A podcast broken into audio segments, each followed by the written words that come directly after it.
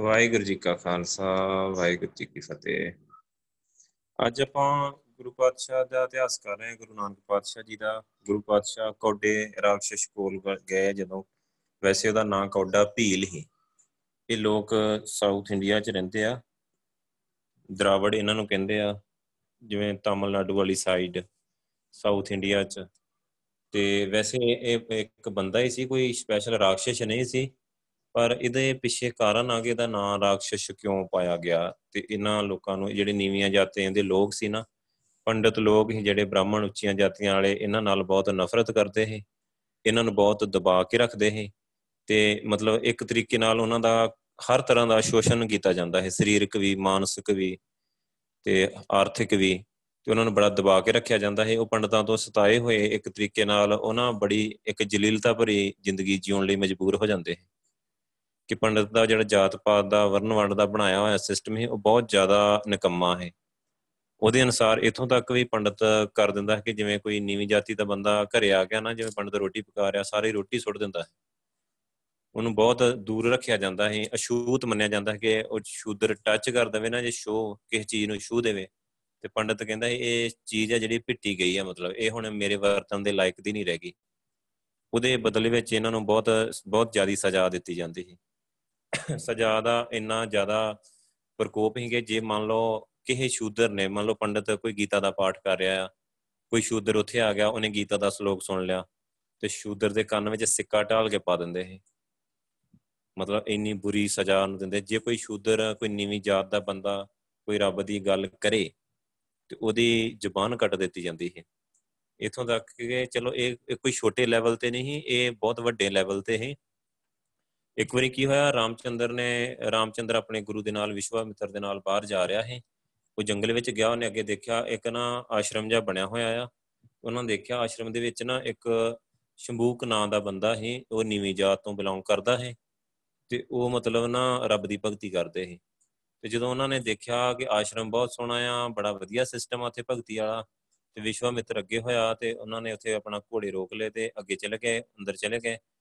ਉਹਨਾਂ ਨੇ ਦੇਖਿਆ ਕਿ ਉਹ ਕਾਫੀ ਮਤਲਬ ਉਥੇ ਭਗਤੀ ਵਾਲਾ ਮਾਹੌਲ ਆ ਤੇ ਉਹ ਬੜੇ ਖੁਸ਼ ਹੋਏ ਪਹਿਲਾਂ, ਫਿਰ ਉਹਨਾਂ ਨੇ ਪੁੱਛਿਆ ਉਹਨੂੰ, ਸ਼ੰਭੂਕ ਨੂੰ ਕਿ ਆਪ ਮਤਲਬ ਕਿਹੜੀ ਜਾਤੀ ਦੇ ਨਾਲ ਸੰਬੰਧ ਰੱਖਦੇ ਹੋ ਕਿ ਇੰਨਾ ਸੋਹਣਾ ਤੁਸੀਂ ਸਾਰਾ ਕਰ ਰਹੇ ਆ ਇੱਥੇ ਸਿਸਟਮ ਚਲਾ ਰਹੇ ਆ ਤੇ ਜਦੋਂ ਉਹਨੇ ਦੱਸਿਆ ਕਿ ਉਹਨੂੰ, ਉਹ ਕੁਝ ਨੀਵੀਂ ਜਾਤ ਦਾ ਪੰਡਤ ਦੇ ਬਣਾਈਆਂ ਜਾਤਾਂ ਦੇ ਅਨਸਾਰ ਤੇ ਜਿਹੜਾ ਵਿਸ਼ਵਾਮਿੱਤਰ ਹੀ ਅੱਗ ਬਬੂਲਾ ਹੋ ਗਿਆ, ਪੂਰਾ ਬਹੁਤ ਗੁੱਸੇ 'ਚ ਆ ਗਿਆ ਤੇ ਉਹਨੇ ਰਾਮਚੰਦਰ ਨੂੰ ਕਿਹਾ ਕਿ ਆਪਣੇ ਰਾਜ ਵਿੱਚ ਇਸੇ ਕਰਕੇ ਹੀ ਸਾਰੇ ਉਲਟੇ ਕੰਮ ਹੋ ਰਹੇ ਆ, ਕਿ ਕੁਝ ਵੀ ਲੱਛਣ ਵਧੀਆ ਨਹੀਂ ਹੈਗੇ।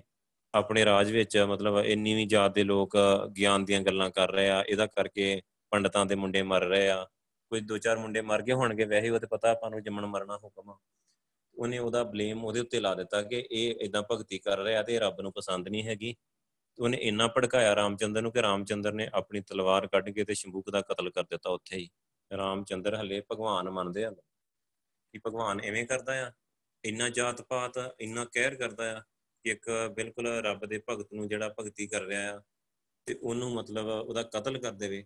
ਸੋ ਇੰਨੀ ਬੁਰੀ ਹਾਲ ਨਾਲ ਮਤਲਬ ਇੰਨੇ ਵੱਡੇ ਲੈਵਲ ਤੇ ਵੀ, ਛੋਟੇ ਲੈਵਲ ਤੇ ਵੀ ਨੀਵੀਆਂ ਜਾਤੀਆਂ ਨਾਲ ਬਹੁਤ ਘਿਰਣਾ ਕੀਤੀ ਜਾਂਦੀ ਸੀ, ਉਹਨਾਂ ਨੂੰ ਬਹੁਤ ਦਬਾਇਆ ਜਾਂਦਾ ਹੈ ਸੋ ਇਹ ਜਿਹੜੇ ਭੀਲ ਲੋਕ ਹੀ ਇਹ ਕਾਫੀ ਮਤਲਬ ਨੀਵੀਂ ਜਾਤੀ ਨਾਲ ਸੰਬੰਧ ਰੱਖਦੇ ਸੀ। ਇਹਨਾਂ ਦਾ ਬਹੁਤ ਸ਼ੋਸ਼ਣ ਕੀਤਾ ਜਾਂਦਾ ਹੈ ਉਹ ਕਈ ਵਾਰੀ ਬੰਦਾ ਹੁੰਦਾ, ਜਦੋਂ ਜ਼ਿਆਦਾ ਸ਼ੋਸ਼ਣ ਕੀਤਾ ਜਾਏ ਕਿਸੇ ਦਾ, ਤੇ ਉਹ ਮਤਲਬ ਆਕੀ ਹੋ ਜਾਂਦਾ ਹੈ ਬਾਗੀ ਹੋ ਜਾਂਦਾ, ਜਿਹਨੂੰ ਆਪਾਂ ਕਹਿ ਲੈਂਦੇ ਆ।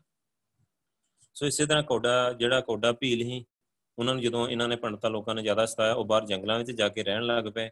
ਔਰ ਕੁਦਰਤੀ ਹੁੰਦਾ ਹੈ ਕਿ ਜਦੋਂ ਇੰਨਾ ਬੰਦੇ ਨੂੰ ਟਾਰਚਰ ਕੀਤਾ ਜਾਏ ਤੇ ਉਹ ਫਿਰ ਉਹ ਕੀ ਕਰਦੇ ਹੈ ਇਹਨਾਂ ਨੂੰ ਕੋਈ ਵੀ ਇਹਨਾਂ ਦਾ ਬੰਦਾ ਮਿਲ ਜਾਂਦਾ ਹੈ ਨਾ, ਬਾਹਮਣ ਟਾਈਪ ਕੋਈ ਵੀ ਮਿਲ ਜਾਂਦਾ ਹੈ, ਉਹਨੂੰ ਲੈ ਜਾਂਦਾ ਹੈ ਤੇ ਉਹਨੂੰ ਫਰਾਈ ਕਰਕੇ ਨਾ, ਮੱਛੀ ਵਾਂਗੂ ਫਰਾਈ ਕਰਕੇ ਉਹਨੂੰ ਖਾ ਜਾਂਦਾ ਹੈ। ਫਿਰ ਇਹਨਾਂ ਨੇ ਉਹਦਾ ਜਿਹੜਾ ਨਾਂ ਹੀ ਰਾਖਸ਼ ਪਾ ਦਿੱਤਾ ਕਿ ਬੰਦੇ ਖਾਂਦਾ ਹੈ। ਮਤਲਬ ਟਾਰਚਰ ਇਹਨਾਂ ਤੋਂ ਹੀ ਹੋਇਆ, ਇਹਨਾਂ ਦਾ ਸਤਾਇਆ ਬੰਦਾ ਜਦੋਂ ਆਪਾਂ ਦੇਖਦੇ ਆ ਅੱਜ ਵੀ ਜਿਵੇਂ ਹੁਣ ਜਿੱਥੇ ਜਿੱਥੇ ਇਦਾਂ ਸਰਕਾਰ ਜਾਂ ਕੁਝ ਕਰਦੇ ਆ, ਫਿਰ ਉਹ ਅੱਗੇ ਲੋਕ ਹਥਿਆਰ ਚੁੱਕ ਲੈਂਦੇ ਆ, ਫਿਰ ਉਹਨਾਂ ਨੂੰ ਅਤਵਾਦੀ ਕਹਿ ਕੇ ਫਿਰ ਉਹਨਾਂ ਨੂੰ ਮਾਰਿਆ ਜਾਂਦਾ ਆ। ਇਹ ਸਾਰੇ ਸਿਸਟਮ ਸ਼ੁਰੂ ਤੋਂ ਹੀ ਬ੍ਰਾਹਮਣ ਦੇ ਪਾਏ ਹੋਏ ਇਦਾਂ ਹੀ ਚੱਲੀ ਆ ਰਹੇ ਆ। ਫਿਰ ਕੀ ਹੋਇਆ, ਕੌਡਾ ਭੀਲ ਹੀ ਉਹ ਉਤੋਂ ਮਤਲਬ ਫਿਰ ਲੋਕ ਡਰਦੇ ਵੀ ਸੀ ਕਿ ਉਹ ਇਦਾਂ ਕਰਦਾ ਆ। ਉਹ ਤਾਂ ਕਾਫੀ ਉਹਦੇ ਏਰੀਆ ਦੇ ਵਿੱਚ ਜਿਵੇਂ ਹੁਣ ਵੀ ਆਪਾਂ ਦੇਖਦੇ ਆ ਨਾ ਇਧਰ ਸਾਊਥ ਇੰਡੀਅਨ ਸਾਈਡ ਤੇ ਵਿਰਪਨ ਹੀ ਮਸ਼ਪਨ ਹੀ, ਡਾਕੂ ਹੀ, ਜਿਹੜੇ ਚੰਬਲ ਘਾਟੀ ਬੜੀ ਮਸ਼ਹੂਰ ਰਹੀ ਡਾਕੂਆਂ ਦੀ। ਇਹ ਸਾਰੇ ਲੋਕ, ਇਹ ਸਾਰਾ ਸਿਸਟਮ ਉਦੋਂ ਦਾ ਹੀ ਬਣਾਇਆ, ਪੰਡਤ ਤੋਂ ਸਤਾਇਆ, ਇਹ ਸਾਰਾ ਇਦਾਂ ਹੀ ਚੱਲੀ ਆ ਰਿਹਾ। ਸੋ ਉਹ ਜਿਹੜਾ ਸਿਸਟਮ ਹੀ ਫਿਰ ਇੱਥੋਂ ਜਦੋਂ ਗੁਰੂ ਸਾਹਿਬ ਗਏ ਆ, ਪੂਰੀ ਤੋਂ ਚੱਲ ਕੇ ਗੁਰੂ ਪਾਤਸ਼ਾਹ ਪੂਰਬੀ ਸਮੁੰਦਰ ਦੇ ਨਾਲ ਨਾਲ। ਪੂਰਬੀ ਸਮੁੰਦਰ ਤੁਸੀਂ ਸਮਝਦੇ ਆ, ਜਿਵੇਂ ਉਹ ਬੰਗਾਲ ਦੀ ਖਾੜੀ ਤੋਂ ਨਾਲ ਨਾਲ ਆ ਜਿਹੜਾ ਪੂਰਬ ਸਾਈਡ ਇੱਕ ਪੱਛਮੀ ਸਮੁੰਦਰ ਆ ਜਿਹੜਾ ਅਹਿਮਦਾਬਾਦ ਸਾਈਡ ਆ ਇਧਰੋਂ, ਹਿੰਦੁਸਤਾਨ ਦੇ। ਪੂਰਬੀ ਸਮੁੰਦਰ ਆ ਜਿਹੜਾ ਪਰਲਾ ਬੰਗਾਲ ਦੀ ਖਾੜੀ ਵੱਲੋਂ, ਨਾਲ ਨਾਲ ਹੇਠਾਂ ਨੂੰ ਸਾਊਥ ਵੱਲੋਂ। ਉਧਰ ਦੀ ਚੱਲਦੇ ਚੱਲਦੇ ਗੁਰੂ ਪਾਤਸ਼ਾਹ ਜਦੋਂ ਆਏ ਇੱਥੇ, ਇਹਨਾਂ ਨੂੰ ਦਰਾਵੜ ਕਹਿੰਦੇ ਸੀ, ਇਹਨਾਂ ਲੋਕਾਂ ਨੂੰ ਭੀਲ ਭੀਲ ਕਿਹਾ ਜਾਂਦਾ ਹੈ ਦਰਾਵੜ ਜਾਤੀ ਨਾਲ ਇਹਨਾਂ ਦਾ ਸੰਬੰਧ ਹੈਗਾ ਹੈ ਤੇ ਇਹ ਲੋਕ ਬਸ ਆਰੀਆ ਲੋਕਾਂ ਦੇ, ਪੰਡਤਾਂ ਦੇ ਸਤਾਏ ਹੋਏ ਸੀ ਬਹੁਤ। ਇਹਨਾਂ ਦਾ ਬਹੁਤ ਜ਼ਿਆਦਾ ਸ਼ੋਸ਼ਣ ਕੀਤਾ ਗਿਆ ਹੈ ਇਹ ਪਹਾੜੀਆਂ ਵਿੱਚ ਉੱਥੇ ਵਸਣ ਨੂੰ ਮਜਬੂਰ ਹੋ ਗਏ ਸੀ। ਤੇ ਖਾਣ ਪੀਣ ਦੀ ਵੀ ਘਾਟ ਇੱਕ ਜਿਵੇਂ ਇਹਨਾਂ ਨੂੰ ਤੰਗ ਕੀਤਾ ਗਿਆ ਸੀ, ਫਿਰ ਬੰਦਾ ਵੀ ਹੱਥ ਲੱਗ ਜਾਂਦਾ ਤੇ ਉਹਨੂੰ ਖਾ ਜਾਂਦੇ ਤੇ ਸਾਰੇ ਇਹਨਾਂ ਨੂੰ ਰਾਖਸ਼ ਕਹਿੰਦੇ ਤੇ ਗੁਰੂ ਸਾਹਿਬ ਜਦੋਂ ਗਏ, ਹੁਣ ਗੁਰੂ ਸਾਹਿਬ ਨੇ ਤੇ ਸਾਰਿਆਂ ਨੂੰ ਸਿੱਖਿਆ ਦੇਣੀ ਸੀ। ਤੇ ਗੁਰੂ ਪਾਤਸ਼ਾਹ ਵੀ ਉਹਦੇ ਕੋਲ ਗਏ, ਉਹਨੂੰ ਗੁਰੂ ਪਾਤਸ਼ਾਹ ਨੇ ਹੁਣ ਜਿਵੇਂ ਸਾਖੀ ਕਹਿ ਰਹੀ ਆ, ਹੁਣ ਸਾਖੀ ਦੇ ਹਿਸਾਬ ਨਾਲ ਵੀ ਮੈਂ ਤੁਹਾਨੂੰ ਸੁਣਾ ਦਿਆਂ ਤਾਂ ਕਿ ਤੁਹਾਨੂੰ ਪਤਾ ਲੱਗ ਜਾਏ ਕਿੰਨੀ ਸਚਾਈ ਹੁੰਦੀ ਹੈ ਉਹਦੇ ਵਿੱਚ ਕਿੰਨਾ ਕੁਝ ਹੁੰਦਾ ਆ।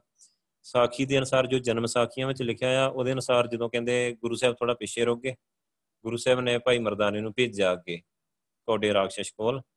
ਤੇ ਉਹਨੂੰ ਭੇਜਿਆ ਕਿ ਉੱਥੇ ਕੋਈ ਬੰਦਾ ਰਹਿੰਦਾ ਆ, ਉਹਦੇ ਕੋਲੋਂ ਕੁਝ ਅੰਨ ਪਾਣੀ ਲੈ ਆ ਜਾ। ਤੇ ਉਹ ਜਦੋਂ ਭਾਈ ਮਰਦਾਨਾ ਜੀ ਗਏ ਤੇ ਕੋਡੇ ਰਾਖਸ਼ ਨੇ ਉਹਨੂੰ ਫੜ ਲਿਆ ਤੇ ਉਹਨੂੰ ਚੁੱਕ ਕੇ ਤੇ ਅੱਗੇ ਇੱਕ ਵੱਡਾ ਕੜਾਇਆ, ਮਤਲਬ ਤੇਲ ਦਾ, ਮਤਲਬ ਗਰਮ ਸੀ, ਜਿਹਦੇ ਵਿੱਚ ਉਹਨੂੰ ਫਰਾਈ ਕਰਨ ਲੱਗਾ। ਠੀਕ ਆ, ਉਧਰੋਂ ਗੁਰੂ ਸਾਹਿਬ ਆ ਗਏ। ਤੁਸੀਂ ਸ਼ਾਇਦ ਕਈ ਇਦਾਂ ਦੀਆਂ ਫੋਟੋਆਂ ਵੀ ਦੇਖੀਆਂ ਹੋਣਗੀਆਂ ਕਿ ਕੋਡੇ ਰਾਖਸ਼ ਨੇ ਭਾਈ ਮਰਦਾਨੇ ਨੂੰ ਚੁੱਕਿਆ ਹੋਇਆ ਆ ਤੇ ਉਹਨੂੰ ਇਦਾਂ ਤਲਣ ਲੱਗਾ ਆ। ਹੁਣ ਇਹਦੇ ਪਿੱਛੇ ਕਿੰਨੀ ਕੁ ਸੱਚਾਈ ਹੈ ਜਾਂ ਕਿੱਦਾਂ ਆ ਫਿਰ ਕੀ ਹੋਇਆ, ਕਹਿੰਦੇ ਉਨੀ ਦੇਰ ਤੱਕ ਗੁਰੂ ਸਾਹਿਬ ਉੱਥੇ ਆ ਗਏ ਤੇ ਗੁਰੂ ਸਾਹਿਬ ਜਦੋਂ ਉੱਥੇ ਗਏ ਤੇ ਉਹ ਇੱਕਦਮ ਰੁਕ ਗਿਆ। ਤੇ ਉਹਦੇ ਕੋਲ ਕਹਿੰਦੇ ਇੱਕ ਸ਼ੀਸ਼ਾ ਸੀ, ਉਹਨੇ ਸ਼ੀਸ਼ੇ ਵਿੱਚ ਉਹ ਬੰਦਾ ਦੇਖਦਾ ਹੁੰਦਾ ਹੈ ਗੁਰੂ ਸਾਹਿਬ ਨੇ ਉਹਨੂੰ ਪੁੱਛਿਆ ਕਿ ਤੂੰ ਕਿਉਂ ਰੁਕ ਗਿਆ? ਤੇ ਉਹ ਕਿ ਉਹਨੇ ਫਿਰ ਦੱਸਿਆ ਕਿ ਮੇਰੇ ਗੁਰੂ ਨੇ ਮੈਨੂੰ ਕੋਈ ਸ਼ੀਸ਼ਾ ਦਿੱਤਾ ਹੈ ਜੋ ਜਨਮ ਸਾਖੀਆਂ 'ਚ ਲਿਖਿਆ ਹੈ। ਮੈਂ ਇਸ ਸ਼ੀਸ਼ੇ ਦੇ ਵਿੱਚ ਬੰਦਾ ਦੇਖਦਾ ਆ ਤੇ ਬੰਦੇ ਦੇ ਮੈਨੂੰ ਅਸਲੀ ਜਿਹੜੇ ਕਰਮ ਆ ਨਾ, ਕਰਮਾਂ ਦੀ ਫਿਲਾਸਫੀ ਦੇ ਨਾਲ ਮੈਂ ਦੇਖ ਲੈਣਾ ਹੈ ਬੰਦੇ ਨੂੰ। ਕਿ ਜਿਹੋ ਜਿਹੇ ਬੰਦੇ ਦੇ ਕਰਮ ਹੁੰਦੇ ਆ, ਮੈਨੂੰ ਉਹੋ ਜਿਹਾ ਹੀ ਬੰਦਾ ਦਿਖਦਾ ਆ। ਜੇ ਮੰਨ ਲਓ ਕਿਸੇ ਦੇ ਜਿਵੇਂ ਆਪਾਂ ਕੋਈ ਬੰਦਾ, ਜਿਵੇਂ ਆਪਾਂ ਕਹਿ ਲਈਏ ਕਿ ਕਾਂ ਕਾਂ ਹੀ ਕਰਦਾ ਰਹਿੰਦਾ ਆ ਤੇ ਉਹ ਮੈਨੂੰ ਕਾਂ ਦਿਖਦਾ ਜਾਂ ਕੋਤਾ ਦਿਖਦਾ ਇਦਾਂ ਤੇ ਫਿਰ ਮੈਂ ਉਹਨੂੰ ਬੰਦਾ ਨਹੀਂ ਖਾਂਦਾ, ਮੈਂ ਇਦਾਂ ਖਾਂਦਾ। ਉਹ ਐਵੇਂ ਇੱਕ ਮਸਾਲੇ ਹੁੰਦੇ ਆ, ਇਹੋ ਜਿਹੀਆਂ ਗੱਲਾਂ ਜਿਹੜੀਆਂ। ਜਦੋਂ ਸਾਖੀਕਾਰ ਜਾਂ ਲੇਖਕ ਮਸਾਲੇ ਲਾ ਲਾ ਕੇ ਸਟੋਰੀਆਂ ਨੂੰ ਬਣਾਉਂਦੇ ਆ, ਸੁਣਾਉਂਦੇ ਆ ਕਿ ਰੋਚਕ ਜੀਆਂ ਕਰ ਕਰਕੇ। ਪਰ ਅਸਲ ਵਿੱਚ ਆਪਾਂ ਜੇ ਬਾਣੀ ਦੇ ਹਿਸਾਬ ਨਾਲ ਦੇਖਦੇ ਆ ਕਿ ਗੁਰੂ ਸਾਹਿਬ ਤੇ ਭਾਈ ਮਰਦਾਨਾ ਜੀ ਜਦੋਂ ਗਏ ਹੁਣ ਗੁਰੂ ਸਾਹਿਬ ਦੇ ਦਰਸ਼ਨ ਕਰਕੇ ਹੀ ਵੈਸੇ ਠੰਡ ਪੈ ਜਾਂਦੀ ਇੱਕ ਵਾਰੀ। ਗੁਰੂ ਸਾਹਿਬ ਆਮ ਬੰਦੇ ਤੇ ਨਹੀਂ ਸੀ। ਗੁਰੂ ਸਾਹਿਬ ਦੇ ਦਰਸ਼ਨਾਂ ਦੇ ਨਾਲ ਗੁਰੂ ਸਾਹਿਬ ਦੀ ਨਿਗਾਹ ਵਿੱਚ ਵੀ ਅੰਮ੍ਰਿਤ ਵਰਸਦਾ ਹੈ ਇੱਕ ਅਜੀਬ ਜੀ ਠੰਡ ਪੈਂਦੀ ਆ ਗੁਰੂ ਸਾਹਿਬ ਦੇ ਦਰਸ਼ਨ ਕਰਕੇ। ਜਿਵੇਂ ਹੁਣ ਸਪੋਜ਼ ਕਰੋ ਆਪਾਂ ਹੁਣ ਗੁਰੂ ਗ੍ਰੰਥ ਸਾਹਿਬ ਜੀ ਕੋਲ ਜਾਂਦੇ ਆ ਆਪਾਂ ਨੂੰ ਜਾ ਕੇ ਇੱਕ ਅਲੱਗ ਤਰ੍ਹਾਂ ਦਾ ਸਕੂਨ ਮਿਲਦਾ ਆ। ਜਿਵੇਂ ਆਪਾਂ ਸੰਗਤ ਵਿੱਚ ਜਾਈਏ, ਜਿੱਥੇ ਸਿਮਰਨ ਹੋ ਰਿਹਾ ਹੋਏ, ਆਪਾਂ ਨੂੰ ਅਲੱਗ ਤਰ੍ਹਾਂ ਦੀ ਇੱਕ ਖਿੱਚ ਪੈਂਦੀ ਹੈ ਆਵੇ ਸਾਹਿਬ ਚਿੱਤ ਤੇਰਿਆਂ ਭਗਤਾਂ ਡਿਠਿਆ, ਇਹ ਬਾਣੀ ਦਾ ਫਰਮਾਨ ਆ। ਕਿ ਅੰਦਰੋਂ ਵਾਹਿਗੁਰੂ ਸਿਮਰਨ ਚੱਲਣ ਲੱਗ ਪੈਂਦਾ ਜੇ ਆਪਾਂ ਵਾਹਿਗੁਰੂ ਦੇ ਕੋਈ ਭਗਤ ਦੇਖਦੇ ਆ ਤੇ ਗੁਰੂ ਸਾਹਿਬ ਤੇ ਹੈ ਹੀ ਵਾਹਿਗੁਰੂ। ਗੁਰੂ ਸਾਹਿਬ ਦੇ ਦਰਸ਼ਨ ਕਰਕੇ ਇੱਕਦਮ ਉਹ ਸਾਰਾ ਵਾਹਿਗੁਰੂ ਵਾਲਾ ਮਤਲਬ ਬੰਦੇ ਦੇ ਅੰਦਰ ਠੰਡ ਪੈ ਜਾਂਦੀ ਆ। ਤੇ ਫਿਰ ਚਲੋ ਗੁਰੂ ਸਾਹਿਬ ਫਿਰ ਬੈਠ ਗਏ। ਨਾਲੇ ਗੁਰੂ ਸਾਹਿਬ ਵੈਸੇ ਵੀ ਤਾਕਤਵਰ ਵੀ ਬਹੁਤ ਹੀ ਸਰੀਰਕ ਰੂਪ ਵਿੱਚ ਵੀ ਬਹੁਤ ਤਾਕਤਵਰ ਹੈ ਗੁਰੂ ਸਾਹਿਬ। ਗੁਰੂ ਸਾਹਿਬ ਆਪਾਂ ਨੂੰ ਪਤਾ ਹੀ ਹੈ ਜਿੱਥੇ ਗਏ ਗੁਰੂ ਸਾਹਿਬ ਨੇ ਸਾਰੇ ਪੰਗੇ ਲਏ ਆ, ਪੰਡਤਾਂ ਨਾਲ ਜਾ ਕੇ, ਜੋਗੀਆਂ ਨਾਲ ਜਾ ਕੇ। ਤੇ ਆਮ ਮਾੜਾ ਮੋਟਾ ਬੰਦਾ ਤੇ ਉਦਾਂ ਹੀ ਡਰਦਾ ਇਹਨਾਂ ਚੀਜ਼ਾਂ ਤੋਂ। ਤੇ ਜਦੋਂ ਗੁਰੂ ਸਾਹਿਬ ਫਿਰ ਗਏ, ਫਿਰ ਗੁਰੂ ਸਾਹਿਬ ਨੇ ਚਲੋ ਉੱਥੇ ਗੱਲਬਾਤ ਸ਼ੁਰੂ ਹੋਈ, ਕਿਸੇ ਵੀ ਤਰੀਕੇ ਹੋਈ ਜਿਵੇਂ ਵੀ। ਤੇ ਗੁਰੂ ਸਾਹਿਬ ਨੇ ਫਿਰ ਉਹਨਾਂ ਨੂੰ ਸਮਝਾਇਆ ਕਿ ਤੁਸੀਂ ਕੀ ਕਰ ਰਹੇ ਆ, ਤੁਹਾਡਾ ਕੀ ਸਿਸਟਮ ਆ। ਉਹਨਾਂ ਨੇ ਸਾਰੀ ਗੱਲ ਬੜੇ ਪਿਆਰ ਨਾਲ ਆਪਣਾ ਵੀ ਸਾਰਾ ਪੱਖ ਦੱਸਿਆ। ਗੁਰੂ ਸਾਹਿਬ ਨੇ ਫਿਰ ਵੀ ਉਹਨਾਂ ਨੂੰ ਸਮਝਾਇਆ ਕਿ ਜੇ ਕੋਈ ਆਪਣੇ ਨਾਲ ਧੱਕਾ ਵੀ ਕਰੇ ਨਾ, ਤੇ ਵਧੀਕੀ ਨੂੰ ਜਰਨਾ ਸਿੱਖੀਦਾ ਆ। ਅਚਾਰ ਚਰੇ ਤਾਂ ਸਿੱਧ ਹੋਈ, ਸਿੱਧੀ ਤੇ ਬੁੱਧ ਪਾਈ। ਅਚਾਰ ਨੂੰ ਜਰਨ ਦੀ ਸਮਰੱਥਾ ਰੱਖਦੀ ਜੀ ਪੰਡਤ ਆਪਣੇ ਨਾਲ ਬੁਰਾ ਕਰ ਰਿਹਾ ਤਾਂ ਆਪਾਂ ਬੁਰੇ ਥੋੜੀ ਹੋ ਜਾਣਾ। ਆਪਾਂ ਆਪਣੇ ਅੰਦਰ ਗੁਣਾਂ ਦੇ, ਗੁਣ ਲਿਆਉਣੇ ਆ। ਆਪਾਂ ਵਾਹਿਗੁਰੂ ਦੇ ਨਾਮ ਨਾਲ ਜੁੜਨਾ ਆ। ਆਪਾਂ ਆਪਣੇ ਅੰਦਰੋਂ ਵਾਹਿਗੁਰੂ ਨੂੰ ਲੱਭਣ ਆਏ ਆ। ਤੇ ਆਪਾਂ ਆਪਾਂ ਮਤਲਬ ਚੰਗਾ ਪੱਖ ਨਹੀਂ ਛੱਡ ਦੇਣਾ।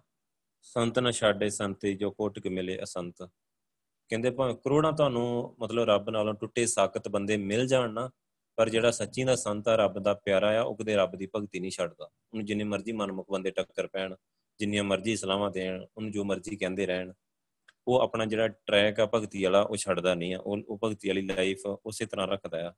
ਗੁਰੂ ਸਾਹਿਬ ਨੇ ਉਹਨੂੰ ਚੰਗੀ ਤਰ੍ਹਾਂ ਸਮਝਾਇਆ, ਫਿਰ ਨਾਲੇ ਆਪਾਂ ਨੂੰ ਤੇ ਪਤਾ ਇਸ ਚੀਜ਼ ਦਾ ਕਿ ਗੁਰੂ ਸਾਹਿਬ ਬਖਸ਼ਿਸ਼ ਦੇ ਸਮੁੰਦਰ ਹੈ ਗੁਰੂ ਸਾਹਿਬ ਨੇ ਜਿਉਂ ਹੀ ਸਿਰ ਤੇ ਹੱਥ ਰੱਖ ਕੇ ਨਾਮ ਦੀ ਦਾਤ ਦਿੱਤੀ, ਵਾਹਿਗੁਰੂ ਨਾਮ ਨਾਲ ਜੋੜਿਆ, ਸੁਰਤੀ ਲਵਾਈ। ਹੋਰ ਵੀ ਜਿਹੜੇ ਦੇ ਸਾਥੀ ਵੀ ਹੀ ਉਹਨਾਂ ਨੂੰ ਵੀ, ਉਹਨਾਂ ਦੇ ਵੀ ਬਖਸ਼ਿਸ਼ ਕੀਤੀ ਗੁਰੂ ਸਾਹਿਬ ਨੇ। ਤੇ ਉਹਨਾਂ ਨੂੰ ਸਾਰਿਆਂ ਨੂੰ ਸਮਝਾਇਆ ਕਿ ਆਪਾਂ ਵਾਹਿਗੁਰੂ ਨੂੰ ਮਿਲਣ ਆਏ ਆ ਜੇ ਤੇ ਆਪਾਂ ਮਿਲਾਂਗੇ ਤੇ ਵਾਪਸ ਸੱਚਖੰਡ ਜਾਵਾਂਗੇ। ਜੇ ਨਹੀਂ ਮਿਲਾਂਗੇ ਤੇ ਫਿਰ ਆਪਾਂ ਇਦਾਂ ਮਿਸ ਕਰ ਜਾਾਂਗੇ। ਮਨੁੱਖਾ ਜਨਮ ਦੀ ਬਾਜੀ ਹਾਰ ਜਾਵਾਂਗੇ। ਸੋ ਉਹਨਾਂ ਸਾਰਿਆਂ ਨੇ ਗੁਰੂ ਸਾਹਿਬ ਦੀ ਸਿੱਖਿਆ ਨੂੰ ਸੁਣਿਆ। ਫਿਰ ਉਹਨਾਂ ਨੇ ਗੁਰੂ ਸਾਹਿਬ ਕੋ ਚਰਨ ਪਾਹੁਲ ਵੀ ਲਈ।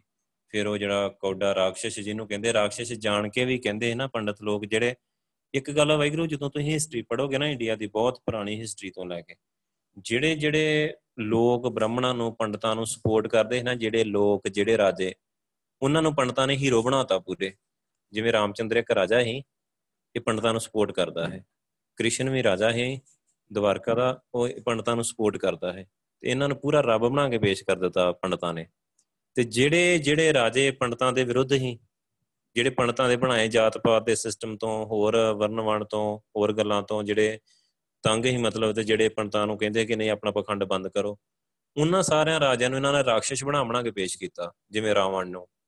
ਰਾਵਣ ਵੀ ਬੰਦਾ ਹੀ ਰਾਜਾ ਸੀ ਬਿਲਕੁਲ। ਬਹੁਤ ਵਧੀਆ ਰਾਜ ਸੀ ਉਹਦਾ। ਤੁਸੀਂ ਦੇਖੋ ਕਿ ਜੇ ਉਹਨੇ ਸਾਰੀ ਲੰਕਾ ਸੋਨੇ ਦੀ ਬਣਾਈ ਪਈ ਤੇ ਕਿੰਨਾ ਵਧੀਆ ਰਾਜ ਹੋਊਗਾ। ਪਰ ਗੱਲ ਇਹ ਕਿ ਉਹ ਪੰਡਤਾਂ ਦੇ ਵਿਰੁੱਧ ਸੀ। ਇਸ ਕਰਕੇ ਉਹਨੂੰ ਪੂਰਾ ਰਾਖਸ਼ ਬਣਾ ਕੇ ਪੇਸ਼ ਕੀਤਾ। ਵੈਸੇ ਉਹ ਬਹੁਤ ਗਿਆਨੀ, ਚਾਰ ਵੇਦਾਂ ਦਾ ਉਹਨੂੰ ਗਿਆਨ ਹੀ, ਸਾਰੀਆਂ ਗੱਲਾਂ ਦਾ ਉਹਨੂੰ ਪਤਾ ਹੈ। ਮਤਲਬ ਪੂਰਾ ਮਾਸਟਰ ਬੰਦਾ ਹੈ। ਪਰ ਗੱਲ ਇਹ ਕੋ ਪੰਡਤਾਂ ਦੀ ਇਨ ਨਹੀਂ ਮੰਨਦਾ, ਪੰਡਤਾਂ ਦੇ ਕਹਤੇ ਨਹੀਂ ਚੱਲਦਾ ਤੇ ਬਸ ਜਿਹੜਾ ਬੰਦਾ ਪੰਡਤਾਂ ਦੇ ਕਹਤੇ ਚੱਲਦਾ ਨਹੀਂ, ਜਿਵੇਂ ਅੱਜ ਸਿੱਖੀ ਦੇ ਦੁਸ਼ਮਣ ਬਣੇ ਬੈਠੇ ਆ, ਗੁਰੂ, ਗੁਰੂਆਂ ਦੀ ਨਿੰਦਾ ਕਰਦੇ ਆ ਕਿਉਂ? ਕਿ ਗੁਰੂ ਪਾਤਸ਼ਾਹ ਇਹਨਾਂ ਦੇ ਪਖੰਡਾਂ ਨੂੰ ਮਤਲਬ ਖਤਮ ਕਰਦੇ ਆ, ਇਸ ਕਰਕੇ। ਸੋ ਫਿਰ ਜਦੋਂ ਗੁਰੂ ਪਾਤਸ਼ਾਹ ਨੇ ਉਹਨਾਂ ਨੂੰ ਸਾਰਿਆਂ ਨੂੰ ਸਮਝਾਇਆ ਚੰਗੀ ਤਰ੍ਹਾਂ ਕਿ ਆਪਾਂ ਸਹੀ ਸਿੱਖਿਆ ਤੇ ਚੱਲਣਾ, ਫਿਰ ਉਹ ਉਹ ਵੀ ਅੱਗੇ ਸਿੱਖੀ ਦਾ ਪ੍ਰਚਾਰਕ ਵੀ ਬਣ ਗਿਆ, ਸਿੱਖੀ ਦਾ ਪ੍ਰਚਾਰ ਕਰਦੇ ਰਹੇ। ਸੋ ਉੱਥੇ ਗੁਰੂ ਪਾਤਸ਼ਾਹ ਸਿੱਖੀ ਦਾ ਬੂਟਾ ਲਾ ਕੇ ਫਿਰ ਅੱਗੇ ਆ ਗਏ। ਠੀਕ ਆ? ਅੱਗੇ ਆਏ ਗੁਰੂ ਸਾਹਿਬ ਪਾਲੀਪੁਰ। ਪਾਲੀਪੁਰ ਜੋਗੀਆਂ ਦਾ ਮੱਠ ਆ ਇੱਕ। ਜਿਵੇਂ ਜੋਗੀਆਂ ਦੇ ਹੈੱਡਕੁਆਟਰ ਪੂਰੀ ਇੰਡੀਆ ਵਿੱਚ ਆ। ਅੱਜ ਵੀ ਤੁਸੀਂ ਦੇਖੋਗੇ ਤੇ ਸ਼ਿਵ ਜੀ ਵੀ ਇੱਕ ਜੋਗੀ ਆ। ਗੁਰਖਨਾਥ ਵੀ ਇੱਕ ਜੋਗੀ ਆ, ਨੌ ਨਾਥ ਆ। ਭੋਲੇਨਾਥ ਕਹਿੰਦੇ ਨੇ ਇਹਨੂੰ, ਇੱਕ ਗੁਰਖਨਾਥ ਆ, ਇੱਕ ਹੋਰ ਨੌ ਨਾਥ ਆ ਪੂਰੇ। ਔਰ ਇਹਨਾਂ ਦੇ ਸਾਰੇ ਇੰਡੀਆ ਦੇ ਵਿੱਚ ਮੰਦਿਰ ਆ। ਜਿੱਥੇ ਜਿੱਥੇ ਮਤਲਬ ਹੈੱਡਕੁਆਟਰ ਆ ਟਾਈਪ ਜਿੱਥੇ ਵੱਡੇ ਮੰਦਿਰ ਆ, ਜਿੱਥੇ ਇਹਨਾਂ ਦਾ ਜ਼ਿਆਦਾ ਆਉਣਾ ਜਾਣਾ ਹੈ ਜਿੱਥੇ ਇਹਨਾਂ ਨੇ ਜ਼ਿਆਦਾ ਪ੍ਰਚਾਰ ਕੀਤਾ। ਔਰ ਇਹਨਾਂ ਲੋਕਾਂ ਨੇ, ਉੱਥੇ ਉੱਥੇ ਜਿੱਥੇ ਜਿੱਥੇ ਇਹਨਾਂ ਦੇ ਮੰਦਿਰ ਆ, ਉੱਥੇ ਉੱਥੇ ਇਹਨਾਂ ਦੀ ਪੂਜਾ ਵੀ ਹੁੰਦੀ ਆ। ਚਾਰ ਪੁਰੀਆਂ ਇਹਨਾਂ ਦੀ ਮੰਨੀਆਂ ਜਾਂਦੀਆਂ ਸ਼ਿਵ ਜੀ ਦੀਆਂ।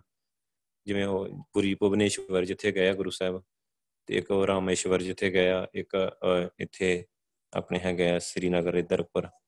ਉਹਦੀਆਂ ਚਾਰ ਮਤਲਬ ਹੈਗੀਆਂ ਪੁਰੀਆਂ, ਜਿੱਥੇ ਮਤਲਬ ਬਹੁਤ ਜ਼ਿਆਦੀ ਪੂਜਾ ਕੀਤੀ ਜਾਂਦੀ ਹੈ ਵੱਡੇ ਪੱਧਰ ਤੇ।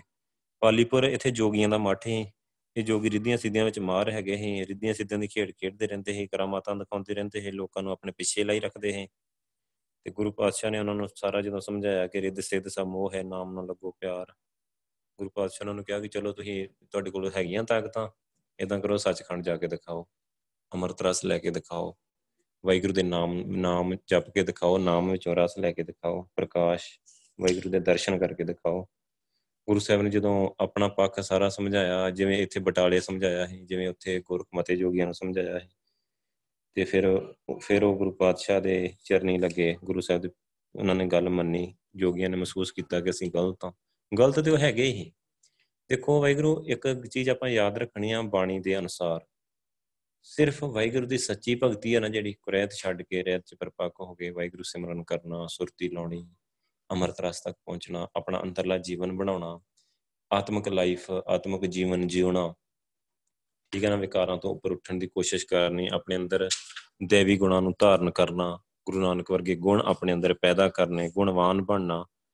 ਇਹ ਅਸਲੀ ਜੀਵਨ ਆ ਤੇ ਇਹਦੇ ਵਿੱਚ ਆਨੰਦ ਆ, ਬਹੁਤ ਬਹੁਤ ਵਧੀਆ ਜੀਵਨ ਆ। ਫਸਟ ਕਲਾਸ ਜਿਹਨੂੰ ਆਪਾਂ ਕਹ ਲਈਏ। ਇਸ ਤੋਂ ਛੋਟੇ ਜਿਹੜੀਆਂ ਬਾਕੀ ਜਿੰਨੀਆਂ ਗੱਲਾਂ ਆ, ਉਹ ਸਾਰੀਆਂ ਹੀ ਬਕਵਾਸ ਆ। ਉਹਨਾਂ ਦਾ ਕੋਈ ਆਧਾਰ ਹੀ ਨਹੀਂ ਹੈਗਾ। ਉਹ ਬਸ ਸਮਝ ਲਓ ਕਿ ਉਹਦੇ ਵਿੱਚ ਬੰਦਾ ਅਪਸੈਟ ਹੀ ਆ। ਉਹਦੇ ਵਿੱਚ ਉਹ ਸੁਖੀ ਨਹੀਂ ਹੋ ਸਕਦਾ ਕਦੀ ਵੀ। ਠੀਕ ਆ? ਇਸ ਕਰਕੇ ਫਿਰ ਜਦੋਂ ਗੁਰੂ ਸਾਹਿਬ ਨੇ ਸਮਝਾਇਆ, ਪਤਾ ਤੇ ਉਹਨਾਂ ਨੂੰ ਹੈਗਾ ਹੀ ਕਿ ਉਹ ਜਿੱਦਾਂ ਦੀ ਲਾਈਫ ਜੀ ਰਹੇ ਹੁੰਦੇ ਆ, ਨਸ਼ਿਆਂ ਵਾਲੀ ਤੇ ਹੋਰ ਹੋਰ। ਤੇ ਉਹ ਫਿਰ ਚਲੋ ਗੁਰੂ ਸਾਹਿਬ ਦੇ ਚਰਨੀ ਲੱਗੇ ਗੁਰੂ ਸਾਹਿਬ ਚਰਨ ਪਾਹੁਲ ਦਿੰਦੇ ਗਏ, ਉਹਨਾਂ ਨੂੰ ਅੰਮ੍ਰਿਤ ਦੀ ਦਾਤ ਦਿੰਦੇ ਗਏ, ਨਾਮ ਦੀ ਦਾਤ ਦੇ ਕੇ ਨਾਮ ਨਾਲ ਜੋੜਦੇ ਗਏ। ਇਨਸਾਨੀਅਤ ਸਮਝਾ ਕੇ ਤੇ ਫਿਰ ਗੁਰੂ ਸਾਹਿਬ ਉੱਥੋਂ ਅੱਗੇ ਚਲ ਗਏ ਰਮੇਸ਼ਵਰਮ। ਜਿੱਥੇ ਉਹ ਸਾਊਥ ਇੰਡੀਆ ਕੰਨਿਆ ਕੁਮਾਰੀ ਦੇ ਕੋਲ ਜਿੱਥੇ ਰਾਮਚੰਦਰ ਨੇ ਪੁਲ ਬੰਨਿਆ ਹੈ ਨਾ, ਲੰਕਾ ਨੂੰ ਜਿੱਤਣ ਵੇਲੇ ਇਹ ਕਹਿੰਦੇ ਆ ਇਹਨਾਂ ਦੀ ਇਤਿਹਾਸ ਦੇ ਅਨੁਸਾਰ। ਤੇ ਉੱਥੇ ਉਹਨੇ ਮਤਲਬ ਪਹਿਲਾਂ ਨਾ ਸ਼ਿਵਲਿੰਗ ਦੀ ਪੂਜਾ ਕੀਤੀ ਰਾਮਚੰਦਰ ਨੇ। ਤੇ ਉਹ ਉਹ ਜਗ੍ਹਾ ਤੇ ਮਤਲਬ ਰਾਮਚੰਦਰ ਨੇ ਕਹਿਣ ਲੱਗੇ, ਉਹ ਜਿਹੜਾ ਫਿਰ ਮੰਦਿਰ ਬਣ ਗਿਆ ਉਸ ਤੋਂ ਬਾਅਦ ਉੱਥੇ ਹੌਲੀ ਹੌਲੀ ਆਪਾਂ ਨੂੰ ਪਤਾ, ਇੱਥੇ ਵੀ ਆਪਾਂ ਦੇਖਦੇ ਆ ਕਿਤੇ ਚਾਰ ਇੱਟਾਂ ਲਾ ਦੋ ਤੁਸੀਂ ਹੌਲੀ ਹੌਲੀ ਉੱਥੇ ਬਸ ਫਿਰ ਵੱਧਦਾ ਜਾਂਦਾ ਕੰਮ। ਵੀ ਉੱਥੇ ਇੱਕ ਦਿਨ ਮੰਦਿਰ ਬਣ ਜਾਂਦਾ ਤੇ ਫਿਰ ਉੱਥੇ ਮੇਲਾ ਲੱਗਣਾ ਸ਼ੁਰੂ ਹੋ ਜਾਂਦਾ ਫਿਰ ਗਾਂ ਦੀ ਗਾਂ ਇਦਾਂ ਹੀ ਉੱਥੇ ਰਾਮਚੰਦਰ ਨੇ ਸ਼ਿਵਲਿੰਗ ਦੀ ਪੂਜਾ ਕੀਤੀ ਸੀ ਤੇ ਰਾਮ ਸ਼ਿਵ ਨੂੰ ਉਹ ਜੋੜ ਕੇ ਨਾਂ ਨੂੰ ਰਾਮੇਸ਼ਵਰਮ ਬਣਾਇਆ ਮੰਦਿਰ। ਠੀਕ ਆ, ਉੱਥੇ ਕਾਫੀ ਲੋਕ ਸ਼ਿਵਲਿੰਗ ਦੀ ਪੂਜਾ ਕਰਦੇ ਸੀ ਤੇ ਇਦਾਂ ਦੇਵੀ ਦੇਵਤਿਆਂ ਨੂੰ ਪੂਜਦੇ ਸੀ। ਗੁਰੂ ਪਾਤਸ਼ਾਹ ਨੇ ਉਹਨਾਂ ਨੂੰ ਸਹੀ ਸਿੱਖਿਆ ਦਿੱਤੀ ਕਿ ਪ੍ਰਕਾਸ਼ ਵੈਗੁਰੂ ਨੂੰ ਪੂਜੀਦਾ ਹੈ ਕਿ ਦੇਵੀ ਦੇਵਤੇ ਆ ਸਾਰੇ, ਇਹ ਜਿਹੜੇ ਸਾਰੇ ਇਹ ਵੈਗੁਰੂ ਨੇ ਬਣਾਏ ਆ ਵੈਗੁਰੂ ਦੇ ਬਣਾਏ ਹੋਏ ਆ। ਤੇ ਆਪਾਂ ਨੂੰ ਆਪਾਂ ਪ੍ਰਕਾਸ਼ ਵੈਗੁਰੂ ਨੂੰ ਪੂਜਣਾ ਆ। ਅਸੀਂ ਸਾਰਾ ਰੱਬ ਨੂੰ ਮਿਲਣਾ ਆ ਰੱਬ ਨਾਲ ਕਿਵੇਂ ਮਿਲਣਾ ਆ ਉਹ ਸਾਰੀ ਸਿੱਖਿਆ ਗੁਰਬਾਣੀ ਦੀ ਜਿਹੜੀ ਗੁਰੂ ਪਾਤਸ਼ਾਹ ਦੇ ਰਹੇ, ਜਿਹੜਾ ਪ੍ਰਚਾਰ ਕਰ ਰਹੇ। ਉਥੇ ਗੁਰੂ ਸਾਹਿਬ ਨੇ ਕਾਫੀ ਪ੍ਰਚਾਰ ਕੀਤਾ। ਔਰ ਤੁਸੀਂ ਇੱਕ ਚੀਜ਼ ਦੇਖੋ, ਗੁਰੂ ਸਾਹਿਬ ਕੋਲ ਕਿੰਨੀ ਬਖਸ਼ਿਸ਼ ਹੈ ਬਖਸ਼ਿਸ਼ ਦੇ ਸਮੁੰਦਰ ਹੈ ਗੁਰੂ ਪਾਤਸ਼ਾਹ। ਜਿੱਥੇ ਜਿੱਥੇ ਵੀ ਗਏ, ਸਾਰੇ ਹੈੱਡਕੁਆਟਰਾਂ ਵਿੱਚ ਗਏ ਔਰ ਜਾ ਕੇ ਲੋਕਾਂ ਨੂੰ ਸਮਝਾ ਕੇ ਆਏ। ਕਿਸੇ ਨੇ ਵਿਰੋਧ ਨਾ ਕੀਤਾ ਹੋਊਗਾ ਗੁਰੂ ਸਾਹਿਬ ਦਾ। ਕਿਸੇ ਨੇ, ਦੇਖੋ, ਜਿਵੇਂ ਆਪਾਂ ਅੱਜ ਦੇ ਟਾਈਮ ਵਿੱਚ ਗੱਲ ਕਰੀਏ, ਆਪਾਂ ਜਾ ਸਕਦੇ ਹਾਂ ਇਹਨਾਂ ਜਗ੍ਹਾ ਤੇ ਜਾ ਕੇ ਆਪਾਂ ਸਿੱਖੀ ਦੀ ਗੱਲ ਕਰ ਸਕਦੇ ਹਾਂ, ਕਿ ਆਪਾਂ ਦਸਮ ਦਵਾਰ ਦੀ ਗੱਲ ਕਰ ਸਕਦੇ ਹਾਂ, ਦਰਸ਼ਨਾਂ ਦੀ ਗੱਲ ਕਰ ਸਕਦੇ ਹਾਂ। ਆਪਾਂ ਉੱਥੇ ਜਾ ਕੇ ਕਹਿ ਸਕਦੇ ਹਾਂ ਕਿ ਅੰਮ੍ਰਿਤ ਤੁਹਾਡੇ ਦੇਵੀ ਦੇਵਤੇ ਅੰਮ੍ਰਿਤ ਨੂੰ ਤਰਸ ਰਹੇ ਆ।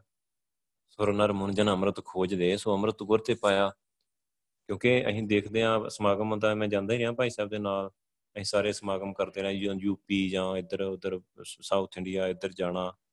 ਔਰ ਆਪਣਾ ਪ੍ਰਚਾਰ ਤਾਂ ਆਪਾਂ ਨੂੰ ਜਿਹੜੀ ਕਥਾ ਇੱਥੇ ਹੁੰਦੀ, ਸਭ ਜਗ੍ਹਾ ਤੇ ਉਹੀ ਹੋਈ ਸੇਮ ਸਗੋਂ ਜਦੋਂ ਆਊਟ ਆਫ ਪੰਜਾਬ ਹੋਣਾ ਨਾ ਇਧਰੋਂ ਆਊਟ ਆਫ ਸਟੇਟ ਜਦੋਂ ਜਾਂਦੇ ਸੀ ਯੂਪੀ ਸਾਈਡ ਜਾਂ ਹੋਰ ਸਾਈਡ ਉੱਥੇ ਸਗੋਂ ਜ਼ਿਆਦਾ ਚੰਗੀ ਤਰ੍ਹਾਂ ਸਮਝਾ ਕੇ ਆਉਂਦੇ ਰਹੇ।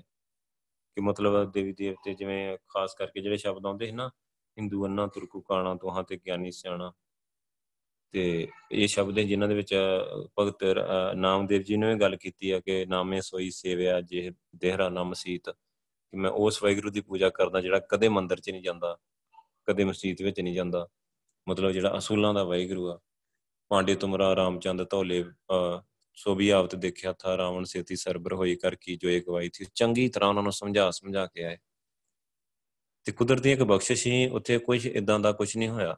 ਹਲੇ ਕਿ ਕਈ ਜਣੇ ਘਬਰਾ ਜਾਂਦੇ ਹੁੰਦੇ ਕਿ ਉੱਥੇ ਲੜਾਈ ਹੋ ਜੂਗੀ ਜੀ, ਉੱਥੇ ਇਦਾਂ ਜੀ, ਉੱਥੇ ਹਿੰਦੂ ਲੋਕ ਆ ਜੀ ਫਲਾਨ ਹੋ ਜੂ। ਪਰ ਜਦੋਂ ਸਾਡੇ ਅੰਦਰ ਕੋਈ ਹਿੰਦੂਆਂ ਨੂੰ ਨੀਵੇਂ ਦਿਖਾਉਣ ਦੀ ਭਾਵਨਾ ਨਹੀਂ ਹੈਗੀ ਸਾਡੇ ਅੰਦਰ ਕੋਈ ਇਦਾਂ ਦਾ ਬਿਲਕੁਲ ਸਿਸਟਮ ਨਹੀਂ ਆ ਕਿ ਅਸੀਂ ਉਹਨਾਂ ਨੂੰ ਨੀਵਾ ਦਿਖਾਉਣਾ ਚਾਹੁੰਦੇ ਆ ਜਾਂ ਉਹਨਾਂ ਦੀ ਨਿੰਦਾ ਕਰਨੀ ਚਾਹੁੰਦੇ ਆ ਜਾਂ ਸਾਡੇ ਅੰਦਰ ਕੋਈ ਈਰਖਾ ਆ ਉਹਨਾਂ ਦੇ ਪ੍ਰਤੀ ਇਦਾਂ ਦਾ ਕੁਝ ਨਹੀਂ ਹੈਗਾ। ਜਦੋਂ ਆਪਾਂ ਬਿਲਕੁਲ ਇੱਕ ਨਿਰਵੈਰਤਾ ਦੇ ਨਾਲ ਆਪਾਂ ਸੱਚਾ ਉਪਦੇਸ਼ ਵਾਹਿਗੁਰੂ ਦਾ ਸਾਰਿਆਂ ਨੂੰ ਦਿੰਨੇ ਆ ਨਾ, ਇਹ ਚੀਜ਼ ਤੁਸੀਂ ਵੀ ਨੋਟ ਰੱਖਿਓ ਆਪਣੇ ਮਨ ਵਿੱਚ।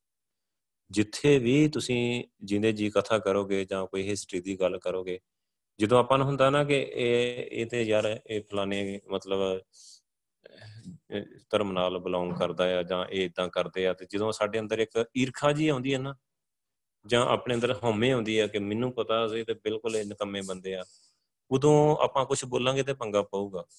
ਪਰ ਜਦੋਂ ਆਪਾਂ ਸੱਚੀ ਵਾਹਿਗੁਰੂ ਨਾਲ ਜੁੜ ਕੇ ਅੰਦਰੋਂ ਬਖਸ਼ਿਸ਼ ਲੈ ਕੇ ਬਿਲਕੁਲ ਆਪਾਂ ਕਹਿ ਲਈਏ ਕਿ ਨਿਰਵੈਰਤਾ ਦੇ ਨਾਲ, ਵੈਰ ਭਾਵ ਤੋਂ, ਈਰਖਾ ਤੋਂ ਰਹਿਤ ਹੋ ਕੇ ਸਿਰਫ ਇੱਕ ਸਾਡੇ ਅੰਦਰ ਇਹ ਸੋਚ ਹੋਊਗੀ ਕਿ ਆਪਾਂ ਇਹਨਾਂ ਲੋਕਾਂ ਦਾ ਭਲਾ ਕਰਨਾ ਹੈ, ਇਹਨਾਂ ਨੂੰ ਸੱਚ ਸਮਝਾਉਣਾ ਹੈ ਸੱਚ ਵਾਹਿਗੁਰੂ ਦੇ ਨਾਲ ਜੋੜਨਾ ਹੈ ਸਾਡੇ ਅੰਦਰ ਪਰਉਪਕਾਰੀ ਤੇ ਇੱਕ ਸਰਬੱਤ ਦੇ ਭਲੇ ਵਾਲੀ ਜਿਹੜੀ ਪ੍ਰਵਿਰਤੀ ਆ ਪੂਰੀ ਟੌਪ ਲੈਵਲ ਤੇ ਹੋਊਗੀ ਨਾ, ਤੇ ਤੁਹਾਡਾ ਵਿਰੋਧ ਨਹੀਂ ਹੋਊਗਾ ਕਿਤੇ, ਜਿੱਥੇ ਮਰਜ਼ੀ ਜੋ ਮਰਜ਼ੀ ਬੋਲਾ। ਗੁਰੂ ਸਾਹਿਬ ਦੀ ਬਖਸ਼ਿਸ਼ ਲੈ ਕੇ। ਤੇ ਉੱਥੇ ਲੋਕ ਸਮਝਦੇ ਵੀ ਆ, ਔਰ ਸਮਝੇ ਵੀ, ਇਹ ਪ੍ਰੈਕਟੀਕਲੀ ਮੈਂ ਇਹ ਚੀਜ਼ਾਂ ਦੇਖੀਆਂ ਵਾਹਿਗੁਰੂ। ਇਦਾਂ ਹੁੰਦਾ, ਗੁਰੂ ਸਾਹਿਬ ਫਿਰ ਗੁਰੂ ਸਾਹਿਬ ਬਖਸ਼ਿਸ਼ ਦੇ ਸਮੁੰਦਰ ਹੀ ਨਾਲੇ ਗੁਰੂ ਸਾਹਿਬ ਆਪਾਂ ਨੂੰ ਪਤਾ, ਸਤਿਗੁਰ ਅੰਦਰੋਂ ਨਿਰਵੈਰ ਹੈ। ਬਿਲਕੁਲ ਨਿਰਵੈਰ ਉਹਨਾਂ ਨੂੰ ਨੀਵੇਂ ਦਿਖਾਉਣ ਨਹੀਂ, ਉਹਨਾਂ ਦੇ ਮਜ਼ਾਕ ਨਹੀਂ ਗੁਰੂ ਸਾਹਿਬ ਜਾ ਕੇ ਕਰਦੇ। ਆਪਾਂ ਨੂੰ ਕਈ ਵਾਰ ਲੱਗਦਾ ਕਿ ਗੁਰਬਾਣੀ ਵਿੱਚ ਗੁਰੂ ਸਾਹਿਬ ਨੇ ਕਮੈਂਟ ਕੀਤੇ ਆ। ਕਮੈਂਟ ਨਹੀਂ ਕੀਤੇ। ਉਹਨਾਂ ਨੂੰ ਨੀਵਾ ਨਹੀਂ ਦਿਖਾਇਆ। ਉਹਨਾਂ ਨੂੰ ਦੱਸਿਆ ਆ ਕਿ ਤੁਸੀਂ ਐਵੇਂ ਕਰ ਰਹੇ ਹੋ। ਫਿਰ ਗੁਰੂ ਸਾਹਿਬ ਕੋਲ ਬਖਸ਼ਿਸ਼ ਹੀ ਗੁਰੂ ਸਾਹਿਬ ਦਿਖਾ ਹੀ ਦਿੰਦੇ ਸੀ। ਸੁਰਤੀ ਲਵਾ ਕੇ ਉਹਨਾਂ ਨੂੰ ਕਹਿੰਦੇ, ਚਲੋ ਸੁਰਤੀ ਲਾਓ। ਕਿਹਨੂੰ ਯਾਦ ਕਰਦੇ ਆ ਤੁਸੀਂ? ਕਿਹਦੀ ਪੂਜਾ ਕਰਦੇ ਆ ਬੁਲਾਓ ਉਹਨੂੰ ਇੱਥੇ। ਉਹਦੇ ਨਾਲ ਗੱਲ ਕਰੋ। ਉਹਦੇ ਦੇਵਤੇ ਨੂੰ ਉੱਥੇ ਬੁਲਾ ਕੇ ਗੁਰੂ ਸਾਹਿਬ ਉਹਦੇ ਮੂੰਹ ਜਦੋਂ ਦੇਵਤਾ ਉਹਦਾ ਗੁਰੂ ਸਾਹਿਬ ਦੇ ਪੈਰਾਂ ਤੇ ਪਿਆ ਹੁੰਦਾ ਆਪੇ ਦੇਖ ਲੈਂਦਾ ਹੈ ਕਿ ਕੀ ਕਹਾਣੀ ਹੈ। ਉਹ ਫਿਰ ਮੰਨ ਜਾਂਦਾ ਹੈ ਇਸ ਇਸ ਕਰਕੇ ਗੁਰੂ ਸਾਹਿਬ ਨੂੰ ਕੋਈ ਪ੍ਰੋਬਲਮ ਨਹੀਂ ਆਈ। ਜਿੰਨਾ ਤੁਸੀਂ ਵੀ, ਆਪਾਂ ਵੀ ਜਿੰਨਾ ਜ਼ਿਆਦਾ ਸਿਮਰਨ ਕਰਾਂਗੇ, ਜਿੰਨੀ ਜ਼ਿਆਦੀ ਭਗਤੀ ਹੋਊਗੀ, ਜੇ ਆਪਾਂ ਵੀ ਇੰਨੀ ਪਾਰਸ ਭੇਟ ਭਏ ਸੇ ਪਾਰਸ। ਕਿ ਗੁਰੂ ਸਾਹਿਬ ਨੂੰ ਮਿਲ ਕੇ, ਗੁਰੂ ਸਾਹਿਬ ਨਾਲ ਮਿਲ ਕੇ, ਗੁਰੂ ਸਾਹਿਬ ਕੋਲੋਂ ਇੰਨੀ ਬਖਸ਼ਿਸ਼ ਲੈਣੀ ਆ ਕਿ ਗੁਰੂ ਸਾਹਿਬ ਵਰਗੀ ਬਖਸ਼ਿਸ਼ ਸਾਡੇ ਕੋਲ ਹੋਏ ਆਪਾਂ ਵੀ ਕਿਸੇ ਦੀ ਸੁਰਤੀ ਲਵਾ ਸਕਦੇ ਹੋਈਏ। ਜਿੱਥੇ ਆਪਾਂ ਜਾਈਏ, ਪ੍ਰਚਾਰ ਕਰੀਏ, ਦਰਸ਼ਨਾਂ ਦੀ ਗੱਲ ਕਰੀਏ, ਉੱਥੇ ਲੋਕਾਂ ਨੂੰ ਦਰਸ਼ਨ ਹੋਣ। ਜਿੱਥੇ ਜਾ ਕੇ ਆਪਾਂ ਸੁਰਤੀ ਦੀ ਅੰਮ੍ਰਿਤ ਰਸ ਦੀ, ਸਹਿਜ ਦੀ ਗੱਲ ਕਰੀਏ, ਉੱਥੇ ਲੋਕਾਂ ਨੂੰ ਅੰਮ੍ਰਿਤ ਰਸ ਆਏ, ਸਹਿਜ ਆਏ, ਪ੍ਰਕਾਸ਼ ਹੋਵੇ। ਜੇ ਇਦਾਂ ਹੋਊਗਾ ਤੇ ਮਤਲਬ ਤੁਸੀਂ ਬਿਲਕੁਲ ਰਾਈਟ ਪ੍ਰਚਾਰ ਕਰ ਰਹੇ ਆ। ਤੁਸੀਂ ਬਖਸ਼ਿਸ਼ ਵਿਦ ਬਖਸ਼ਿਸ਼ ਕਰ ਰਹੇ ਆ। ਬਖਸ਼ਿਸ਼ ਦੇ ਨਾਲ ਸਾਰਾ ਪ੍ਰਚਾਰ ਕਰ ਰਹੇ ਆ। ਉਹ ਪ੍ਰਚਾਰ ਤੁਹਾਡਾ ਬਿਲਕੁਲ ਰਾਈਟ ਆ। ਸੋ ਇਹਨਾਂ ਚੀਜ਼ਾਂ ਦਾ ਜ਼ਰੂਰ ਖਿਆਲ ਰੱਖਣਾ ਆ। ਠੀਕ ਆ, ਉਸ ਤੋਂ ਬਾਅਦ ਗੁਰੂ ਸਾਹਿਬ ਗਿਆ ਸਿੰਗਲਾਦੀਪ, ਜਿਹਨੂੰ ਆਪਾਂ ਸ਼੍ਰੀਲੰਕਾ ਕਹਿੰਦੇ ਹੁਣ ਇਸ ਟਾਈਮ ਵਿੱਚ। ਇਹਦੀ ਬੜੀ ਪਿਆਰੀ ਸਟੋਰੀ ਆ ਸਿੰਗਲਾਦੀਪ ਦੀ। ਇੱਥੇ ਪਹਿਲਾਂ ਗੁਰੂ ਸਾਹਿਬ ਦਾ ਨਾ ਇੱਕ ਬੜਾ ਪਿਆਰਾ ਗੁਰਸਿੱਖ ਸੀ, ਉਹਦਾ ਨਾਮ ਹੈ ਭਾਈ ਸਨਮੁਖ। ਭਾਈ ਸਨਮੁਖ ਇੱਥੇ ਸਿੰਗਲਾਦੀਪ ਮਤਲਬ ਜਾਂਦਾ ਹੁੰਦਾ ਹੈ ਉਹ ਲੱਕੜ ਦਾ ਵਪਾਰ ਕਰਦਾ ਸ਼ਾਇਦ। ਠੀਕ ਆ? ਉਹ ਜਦੋਂ ਇੱਥੇ ਗਏ ਨਾ, ਮਤਲਬ ਉਹ ਭਾਈ ਮਨਸੁਖ ਜਾਂਦਾ ਹੈ ਜਿਹੜਾ ਉੱਥੋਂ ਦਾ ਰਾਜਾ, ਉੱਥੇ ਛੋਟੇ ਛੋਟੇ ਰਾਜੇ ਕਾਫੀ। ਸ਼੍ਰੀਲੰਕਾ ਵਿੱਚ ਨਾ ਛੋਟੇ ਛੋਟੇ ਰਾਜ ਜਿਵੇਂ ਸ਼ਹਿਰਾਂ ਦੇ ਰਾਜ ਹੁੰਦੇ ਜਿਵੇਂ ਇੰਡੀਆ 'ਚ ਪਤਾ ਨਹੀਂ ਉਦੋਂ ਅਣਗਿਣਤ ਰਾਜ ਰਾਜ ਹੀ ਤੇ ਰਾਜੇ ਛੋਟੇ ਛੋਟੇ ਰਾਜ ਹੀ ਜਿਹੜੇ ਜਿਹੜੇ ਸ਼ਹਿਰ ਹੀ, ਸ਼ਹਿਰਾਂ ਸ਼ਹਿਰਾਂ ਤੇ ਰਾਜ ਹੀ ਇਹਨਾਂ ਦਾ। ਇਹ ਲੋਕ ਆਪਸ ਵਿੱਚ ਵੀ ਲੜਦੇ ਰਹਿੰਦੇ ਸੀ। ਬਸ ਇੱਕ ਦੂਜੇ ਨਾਲ ਲੜਦੇ, ਝਗੜਦੇ ਰਹਿੰਦੇ ਸੀ। ਈਰਖਾ ਬਹੁਤ ਹੀ ਲੜਾਈ ਬਹੁਤ ਹੀ ਇਸੇ ਤਰ੍ਹਾਂ ਸ਼੍ਰੀਲੰਕਾ 'ਚ ਵੀ ਛੋਟੇ ਛੋਟੇ ਕਿੰਨੇ ਹੀ ਰਾਜੇ ਸੀ ਉਦੋਂ। ਲਗਭਗ 15 16 ਰਾਜੇ ਹੋਣਗੇ। ਤੇ ਸ਼੍ਰੀਲੰਕਾ ਆਪਾਂ ਦੇਖਦੇ ਹਾਂ ਛੋਟਾ ਜਿਹਾ ਹੀ ਟਾਪੂ ਆ। ਤੇ ਵੈਸੇ ਵੀ ਛੋਟਾ ਜਿਹਾ ਇੱਕ ਦੇਸ਼ ਆ, ਉਹਦੇ ਵਿੱਚ ਅੱਗੇ ਕਿੰਨੇ ਰਾਜ ਸੀ, ਉਹ ਆਪਸ ਵਿੱਚ ਉਹਨਾਂ ਦਾ ਇਦਾਂ ਚੱਲਦਾ ਰਹਿੰਦਾ ਜਦੋਂ ਗੁਰੂ ਸਾਹਿਬ ਗਏ ਤੇ ਉਸ ਤੋਂ ਪਹਿਲਾਂ ਭਾਈ ਮਨਸੁਖ ਗਿਆ ਹੈ ਤੇ ਉੱਥੋਂ ਦਾ ਇੱਕ ਰਾਜਾ ਸ਼ਿਵਨਾਬ ਹੈ ਠੀਕ ਆ? ਜਿਹੜਾ ਗੁਰਸਿੱਖ ਵਪਾਰੀ ਭਾਈ ਮਨਸੁਖ, ਉਹ ਉਹਦੇ ਕੋਲ ਜਾਂਦਾ ਹੈ ਵਪਾਰ, ਆਪਣੇ ਵਪਾਰ ਦੇ ਬਿਜ਼ਨਸ ਦੇ ਚੱਕਰ ਵਿੱਚ। ਬਹੁਤ ਵੱਡਾ ਵਪਾਰੀ ਹੈ ਜਿਹੜੇ ਵੱਡੇ ਵਪਾਰੀ ਹੁੰਦੇ ਆ, ਉਹਨਾਂ ਦੀ ਰਾਜਾ ਨਾਲ ਕੁਦਰਤੀ ਦੋਸਤੀ ਹੁੰਦੀ ਆ। ਜਿਵੇਂ ਹੁਣ ਵੀ ਤੁਸੀਂ ਦੇਖੋਗੇ ਨਾ ਮੋਦੀ ਦੀ ਤੇ ਅਮਾਨੀ ਦੀ ਦੋਸਤੀ ਆ। ਠੀਕ ਹੈ ਨਾ? ਜਿਹੜੇ ਬਹੁਤ ਵੱਡੇ ਬਿਜ਼ਨਸਮੈਨ ਹੁੰਦੇ ਆ, ਉਹਨਾਂ ਦੇ ਰਾਜ ਘਰਾਣਿਆਂ ਨਾਲ ਲਿੰਕ ਹੁੰਦੇ ਆ। ਤੇ ਭਾਈ ਮਨਸੁਖ ਜਦੋਂ ਉਹਦੇ ਕੋਲ ਜਾਂਦਾ ਸੀ, ਉਹਦੇ ਰਾਜ ਦਰਬਾਰ ਵਿੱਚ ਵੀ ਜਾਂਦਾ ਸੀ, ਉਹਨੂੰ ਬੁਲਾ ਲੈਂਦਾ ਸੀ ਕਦੇ ਕਦੇ। ਉਹਨੂੰ ਘਰ ਆਪਣੇ, ਉਹਨੇ ਮਹਿਲ ਦੇ ਵਿੱਚ ਹੀ ਉਹਨੂੰ ਉਹਨੇ ਰੂਮ ਦਿੱਤਾ ਹੋਇਆ ਹੈ ਰਹਿਣ ਵਾਸਤੇ। ਉਹਦੀ ਰਹਿائش ਦਾ ਪ੍ਰਬੰਧ ਵੀ ਉੱਥੇ ਕੀਤਾ ਹੈ ਤੇ ਉਹਨੇ ਦੇਖਣਾ ਕਿ ਰਾਜਿਆਂ ਦਾ ਆਪਾਂ ਨੂੰ ਪਤਾ ਕਿਵੇਂ ਕਿਵੇਂ ਦਾ ਸਿਸਟਮ ਦਾ ਰਾਜ ਦਰਬਾਰ ਲੱਗਾ ਹੈ ਉੱਥੇ ਨਾਚ ਗਾਣਾ, ਉੱਥੇ ਸਭ ਸਭ ਕੁਝ ਹੁੰਦਾ ਹੈ ਸ਼ਰਾਬ ਵੀ ਪੀਂਦੇ ਰਾਜੇ ਸਾਰਾ ਕੁਝ ਤੇ ਉਹ ਗੁਰੂ ਉਹ ਹੁਣ ਜਿਹੜਾ ਭਾਈ ਮਨਸੁਖ ਹੀ ਉਹ ਗੁਰੂ ਪਾਤਸ਼ਾਹ ਦਾ ਸਿੱਖ ਹੀ ਭਾਈ ਸਨਮੁਖ, ਉਹਨੇ ਕੀ ਕਰਨਾ ਕਿ ਨਾ ਉਹਨੇ ਨਾਚ ਗਾਣਾ ਦੇਖਣਾ, ਨਾ ਉਹਨੇ ਸ਼ਰਾਬ ਪੀਣੀ। ਉਹਨਾਂ ਦੇ ਮਤਲਬ ਇਦਾਂ ਦੇ ਜਿਹੜੇ ਪ੍ਰੋਗਰਾਮ ਹੈ ਉਹਨਾਂ ਦੇ ਵਿੱਚ ਕੋਈ ਹਿੱਸਾ ਹੀ ਨਾ ਲੈਣਾ। ਉਹਨੇ ਆਰਾਮ ਨਾਲ ਆਪਣੇ ਕਮਰੇ ਵਿੱਚ ਇਦਾਂ ਉਹਨਾਂ ਆਪਣੇ ਕਮਰੇ ਵਿੱਚ ਆਰਾਮ ਦੇ ਨਾਲ ਸੁਰਤੀ ਲਾ ਲੈਣੀ। ਤੇ ਉਹ ਵੀ ਨੋਟ ਕਰਦਾ ਰਿਹਾ, ਜਿਹੜਾ ਰਾਜਾ ਸ਼ਿਵਨਾਬ ਸੀ ਨਾ, ਭਾਈ ਮਨਸੁਖ ਨੂੰ ਚੰਗੀ ਤਰ੍ਹਾਂ ਨੋਟ ਕਰਦਾ ਰਿਹਾ। ਜਦੋਂ ਉਹ ਮਤਲਬ, ਉਹਨੇ ਕੀ ਦੇਖਿਆ ਕਿ ਜਦੋਂ ਇਹਨੇ ਦੇਖਿਆ ਰਾਜੇ ਸ਼ਿਵਨਾਬ ਨੇ ਕਿ ਮਤਲਬ ਜਿਹੜਾ ਭਾਈ ਮਨਸੁਖ ਆ, ਉਹਦਾ ਮਤਲਬ ਬੜਾ ਜੀਵਨ ਬੜਾ ਸ਼ਾਂਤ ਜਿਹਾ ਆ ਉਹ, ਬੜਾ ਸਹਿਜ ਆ, ਉਹਦੀਆਂ ਗੱਲਾਂ ਬੜੀਆਂ ਡੂੰਘੀਆਂ ਆ। ਮਤਲਬ ਰੱਬ ਦੇ ਪਿਆਰ ਵਾਲਾ ਵੀ ਆ, ਉਹ ਭਗਤੀ ਵੀ ਕਰਦਾ ਆ। ਫਿਰ ਕੁਦਰਤੀ ਰਾਜੇ ਜਿਹੜੇ, ਇਹ ਮਤਲਬ ਉਹ ਜਿਹੜਾ ਵੀ ਕੋਈ ਇਹਨਾਂ ਦੇ ਮਤਲਬ ਆਉਂਦਾ ਹੈ ਰਹਿਣ ਵਾਸਤੇ ਜਾਂ ਇਹਨਾਂ ਦਾ ਕੋਈ ਵੀ ਮਹਿਮਾਨ ਹੁੰਦਾ ਹੈ, ਉਹਨੂੰ ਹਰ ਤਰ੍ਹਾਂ ਦੀ ਪੇਸ਼ਕਸ਼ ਕਰਦੇ ਹੁੰਦੇ ਹੈ ਜਿਵੇਂ ਉਹਨੂੰ ਲੜਕੀ ਪੇਸ਼ ਕਰ ਦੇਣੀ, ਉਹਨੂੰ ਹੋਰ ਸ਼ਰਾਬ ਇਦਾਂ ਦੀਆਂ ਚੀਜ਼ਾਂ, ਉਹਨੇ ਸਾਰੀਆਂ ਤੋਂ ਮਨਾ ਕਰ ਦੇਣਾ ਸਾਫ਼ ਹੀ। ਤੇ ਉਹਨੇ ਦੇਖਿਆ ਕਿ ਕਿਵੇਂ ਦਾ ਬੰਦਾ ਆ ਮਤਲਬ, ਇੰਨਾ ਵੱਡਾ ਵਪਾਰੀ ਆ, ਇੰਨਾ ਪੈਸਾ ਇਹਦੇ ਕੋਲ, ਬਿਲਕੁਲ ਐਸ਼ ਪ੍ਰਸਤੀ ਪਸੰਦ ਹੀ ਨਹੀਂ ਕਰਦਾ। ਤੇ ਉਹਨੇ ਹੌਲੀ ਹੌਲੀ ਉਹਦੇ ਨਾਲ ਪੁੱਛਣਾ ਸ਼ੁਰੂ ਕਰ ਦਿੱਤਾ ਕਿਉਂਕਿ ਦੋਸਤ ਤੇ ਸੀ। ਉਹਨੇ ਫਿਰ ਪੁੱਛਿਆ ਕਿ ਭਾਈ ਮਨਸੁਖ, ਤੂੰ ਮਤਲਬ ਇਦਾਂ ਇਦਾਂ ਕਿਵੇਂ ਕਰਦਾ ਆ? ਮਤਲਬ ਤੂੰ, ਤੈਨੂੰ ਇਹ ਚੀਜ਼ਾਂ ਕਿਉਂ ਨਹੀਂ ਪਸੰਦ ਹੈਗੀਆਂ ਸਾਰੀਆਂ? ਠੀਕ ਆ? ਤੇ ਉਹਨੇ ਫਿਰ ਉਹਨੂੰ ਸਮਝਾਇਆ ਕਿ ਮੈਂ ਇਦਾਂ ਮਤਲਬ ਮੈਨੂੰ ਗੁਰੂ ਪਾਤਸ਼ਾਹ ਮਿਲੇ ਆ, ਮੈਂ ਗੁਰੂ ਪਾਤਸ਼ਾਹ ਦਾ ਸਿੱਖ ਆ ਮੈਂ ਇਦਾਂ ਚਰਨ ਪਾਹਲ ਲਈ ਆ, ਨਾਮ ਦੀ ਦਾਤ ਲਈ ਆ, ਮੈਂ ਸੁਰਤੀ ਲਾਉਣਾ ਆ, ਵਾਹਿਗੁਰੂ ਨਾਲ ਵਾਹਿਗੁਰੂ ਦੀ ਭਗਤੀ ਕਰਦਾ ਆ। ਆਤਮਿਕ ਜੀਵਨ ਦੀ ਗੱਲ ਕੀਤੀ, ਵਾਹਿਗੁਰੂ ਦੀ ਗੱਲ ਕੀਤੀ, ਸੁਰ, ਸਿਮਰਨ ਸੁਰਤੀ ਦੀ, ਰੱਬ ਦੇ ਮਿਲਾਪ ਦੀ ਗੱਲ ਕੀਤੀ ਕਿ ਗੁਰੂ ਸਾਹਿਬ ਦੀ ਬਖਸ਼ਿਸ਼ ਆ, ਕਿ ਮੈਨੂੰ ਇਦਾਂ ਪ੍ਰਕਾਸ਼ ਹੁੰਦਾ ਆ ਤੇ ਮੈਂ ਉਹ ਉਹ ਉੱਥੇ ਮੈਨੂੰ ਜੋ ਅੰਦਰੋਂ ਆਨੰਦ ਮਿਲਦਾ ਆ, ਉਹ ਤੁਹਾਡੇ ਆ ਜਿਹੜੇ ਬਾਹਰ ਦੇ ਖਿਲਾਰੇ ਆ ਸਾਰੇ, ਇਹਦੇ ਵਿੱਚ ਕੁਝ ਨਹੀਂ ਹੈਗਾ। ਤੇ ਉਹ ਜਿਹੜਾ ਇਦਾਂ ਸੱਚੀ ਬੰਦਾ ਜੁੜਿਆ ਹੁੰਦਾ, ਉਹਦੀਆਂ ਗੱਲਾਂ ਦਾ ਅਸਰ ਬਹੁਤ ਜ਼ਿਆਦਾ ਹੁੰਦਾ। ਹੈ ਜੇ ਕੋਈ ਜੁੜਿਆ ਹੋਇਆ ਬੰਦਾ, ਜਿਹਨੂੰ ਮੰਨ ਲਓ ਪ੍ਰਕਾਸ਼ ਹੋ ਰਿਹਾ ਜੇ ਉਹ ਬੰਦਾ ਕਥਾ ਕਰੂਗਾ ਨਾ ਪ੍ਰਕਾਸ਼ ਦੀ ਤੇ ਬਸ ਸੁਣਨ ਵਾਲੇ, ਪਹਿਲੀ ਤੇ ਗੱਲ ਹੈ ਸੁਣਨ ਵਾਲਿਆਂ ਨੂੰ ਪ੍ਰਕਾਸ਼ ਹੋਊਗਾ। ਜੇ ਪ੍ਰਕਾਸ਼ ਨਹੀਂ ਹੋਊਗਾ, ਤੇ ਉਹਨਾਂ ਤੇ ਕਹਿ ਲਓ 50% ਤੋਂ ਵੀ ਜ਼ਿਆਦਾ ਅਸਰ ਹੋ ਜਾਊਗਾ। ਬਹੁਤ ਜੁੜ ਜਾਣਗੇ ਸੋ ਇਸ ਕਰਕੇ ਜਦੋਂ ਉਹਨੇ ਸਮਝਾਇਆ ਤੇ ਰਾਜਾ ਕਹਿੰਦਾ ਕਿ ਜਦੋਂ ਸਾਰੀਆਂ ਸਿੱਖਿਆਵਾਂ ਗੁਰੂ ਪਾਤਸ਼ਾਹ ਦੀਆਂ ਨੇ ਸ਼ੇਅਰ ਕੀਤੀਆਂ ਸ਼ਿਵਨਾਬ ਦੇ ਨਾਲ ਉਹ ਕਹਿੰਦਾ, ਤੇਰਾ ਗੁਰੂ ਬਹੁਤ ਸੋਹਣਾ ਆ। ਉਹਦੇ ਅਸੂਲ ਬਹੁਤ ਸੋਹਣੇ ਆ। ਇੰਨੀ ਵਧੀਆ ਸਿੱਖਿਆ ਆ, ਤੇ ਮੈਨੂੰ ਵੀ ਉਹਦੇ ਨਾਲ ਮਿਲਾ। ਤੇ ਉਹਨੇ ਸਮਝਾ ਦਿੱਤਾ ਵੀ ਚਲੋ, ਉਹ ਅੰਤਰਜਾਮੀ ਆ। ਉਹ ਸੁਣਦੇ ਆ, ਸਭ ਕੁਝ ਇੱਥੇ ਵੀ ਸੁਣ ਰਹੇ ਆ ਤੈਨੂੰ। ਤੂੰ ਉਹਨਾਂ ਨੂੰ ਨਾ ਯਾਦ ਕਰ ਥੋੜਾ ਜਿਹਾ ਕਿ ਤੂੰ ਕਰੈਤ ਛੱਡ ਦੇ, ਸ਼ਰਾਬ ਨਾ ਪੀਆ ਕਰ, ਬੁਰੇ ਕੰਮਾਂ ਤੋਂ ਨੂੰ ਵਰਜਿਤ ਕਰ ਦਿੱਤਾ। ਤੇ ਤੂੰ ਉਹਨੂੰ ਯਾਦ ਕਰ ਕਿ ਉਹ ਵਾਹਿਗੁਰੂ ਗੁਰਮੰਤਰ ਦਿੰਦੇ ਆ, ਤੂੰ ਵਾਹਿਗੁਰੂ ਵਾਹਿਗੁਰੂ ਕਰਕੇ ਉਹਨਾਂ ਨੂੰ ਯਾਦ ਕਰੀ ਜਾਇਆ ਕਰ ਤੇ ਉਹਨਾਂ ਨੂੰ ਬੁਲਾ, ਅਰਦਾਸ ਕਰਿਆ ਕਰਕੇ ਗੁਰੂ ਪਾਤਸ਼ਾਹ ਮੈਨੂੰ ਦਰਸ਼ਨ ਦਿਓ ਆ ਕੇ। ਤੇ ਚਲੋ, ਉਹ ਇਦਾਂ ਕਰਨ ਲੱਗ ਗਿਆ ਹੌਲੀ ਹੌਲੀ ਸਿਮਰਨ ਕਰਨ ਲੱਗ ਗਿਆ ਤੇ ਗੁਰੂ ਸਾਹਿਬ ਨੂੰ ਅਰਦਾਸਾਂ ਕਰਨ ਲੱਗ ਗਿਆ ਹੌਲੀ ਹੌਲੀ ਉਹਨੂੰ ਵੈਰਾਗ ਆਉਣ ਲੱਗ ਗਿਆ। ਜਦੋਂ ਭਾਈ ਮਾਨਸੁਖ ਉਥੋਂ ਵਾਪਸ ਆਇਆ ਤੇ ਉਹਨੇ ਸ਼ਿਵਨਾਬ ਨੇ ਪੁੱਛਿਆ ਕਿ ਨਿਸ਼ਾਨੀ ਕੀ ਆ ਗੁਰੂ ਨਾਨਕ ਪਾਤਸ਼ਾਹ ਦੇ, ਆਉਣ ਦੀ ਕੀ ਨਿਸ਼ਾਨੀ ਆ? ਕਹਿੰਦਾ ਜਦੋਂ ਤੈਨੂੰ ਵਿਰਾਗ ਆਉਣ ਲੱਗ ਗਿਆ, ਫਿਰ ਗੁਰੂ ਸਾਹਿਬ ਆ ਜਾਣਗੇ। ਜਿੱਥੇ ਵਿਰਾਗ ਆਉਣ ਲੱਗ ਪੈਂਦਾ, ਉੱਥੇ ਗੁਰੂ ਸਾਹਿਬ ਚਲੇ ਜਾਂਦੇ ਆ ਬਣ ਕੇ। ਫਿਰ ਉਹਨੇ ਕਿਹਾ ਕਿ ਉਹਨਾਂ ਦੀ ਮੈਨੂੰ ਪਛਾਣੂਗਾ ਕਿਵੇਂ ਮੈਂ ਕਿ ਇਹੀ ਗੁਰੂ ਨਾਨਕ ਆ? ਫਿਰ ਉਹਨਾਂ ਨੇ ਰਾਜੇ ਸ਼ਿਵ, ਆਪਣੇ ਭਾਈ ਮਨਸੁਖ ਨੇ ਦੱਸਿਆ ਕਿ ਜਿਹੜਾ ਗੁਰੂ ਨਾਨਕ ਆ ਨਾ, ਮੇਰਾ ਗੁਰੂ ਨਾਨਕ ਆ, ਉਹ ਔਰਤ ਤੋਂ ਤੇ ਪੈਸੇ ਤੋਂ ਬਹੁਤ ਉੱਚਾ ਆ। ਉਹ ਇਹਨਾਂ ਚੀਜ਼ਾਂ ਤੋਂ ਬਹੁਤ ਉੱਚਾ ਆ ਉਹ ਇਹਨਾਂ ਵੱਲ ਦੇਖਦਾ ਨਹੀਂ। ਉਹਨੂੰ ਕੋਈ ਲਾਲਚ ਨਹੀਂ ਹੈਗਾ। ਉਹਨੂੰ ਕੋਈ ਕਾਮ, ਕ੍ਰੋਧ, ਵਿਕਾਰ, ਕੋਈ ਅਟੈਕ ਨਹੀਂ ਕਰਦਾ। ਉਹਦੇ ਨਾਮ ਲੈਣ ਵਾਲੇ ਚੀਜ਼ਾਂ ਪਰੇ ਹੋ ਜਾਂਦੀਆਂ। ਤੇ ਚਲੋ, ਭਾਈ ਮਨਸੁਖ ਵਾਪਸ ਆ ਗਿਆ। ਉਹ ਭਗਤੀ ਕਰਦਾ ਗਿਆ ਹੌਲੀ ਹੌਲੀ ਉਹਨੂੰ ਵੈਰਾਗ ਆਉਣ ਲੱਗ ਗਿਆ। ਕੀ ਹੋਇਆ? ਇੱਕ ਬੰਦਾ ਕੋਈ ਇਦਾਂ ਹੀ ਜਦੋਂ ਪਤਾ ਲੱਗ ਗਿਆ ਕਿ ਰਾਜਾ ਬੜਾ ਉਦਾਸ ਆ ਸੈਡ ਰਹਿੰਦਾ ਹੈ। ਅੱਜ ਕੱਲ ਉਹ ਗੁਰੂ ਨਾਨਕ ਨੂੰ ਮਿਲਣਾ ਚਾਹੁੰਦਾ ਹੈ। ਇੱਕ ਗੱਲ ਖਬਰ ਸਾਰੇ ਪਾਸੇ ਫੈਲ ਗਈ।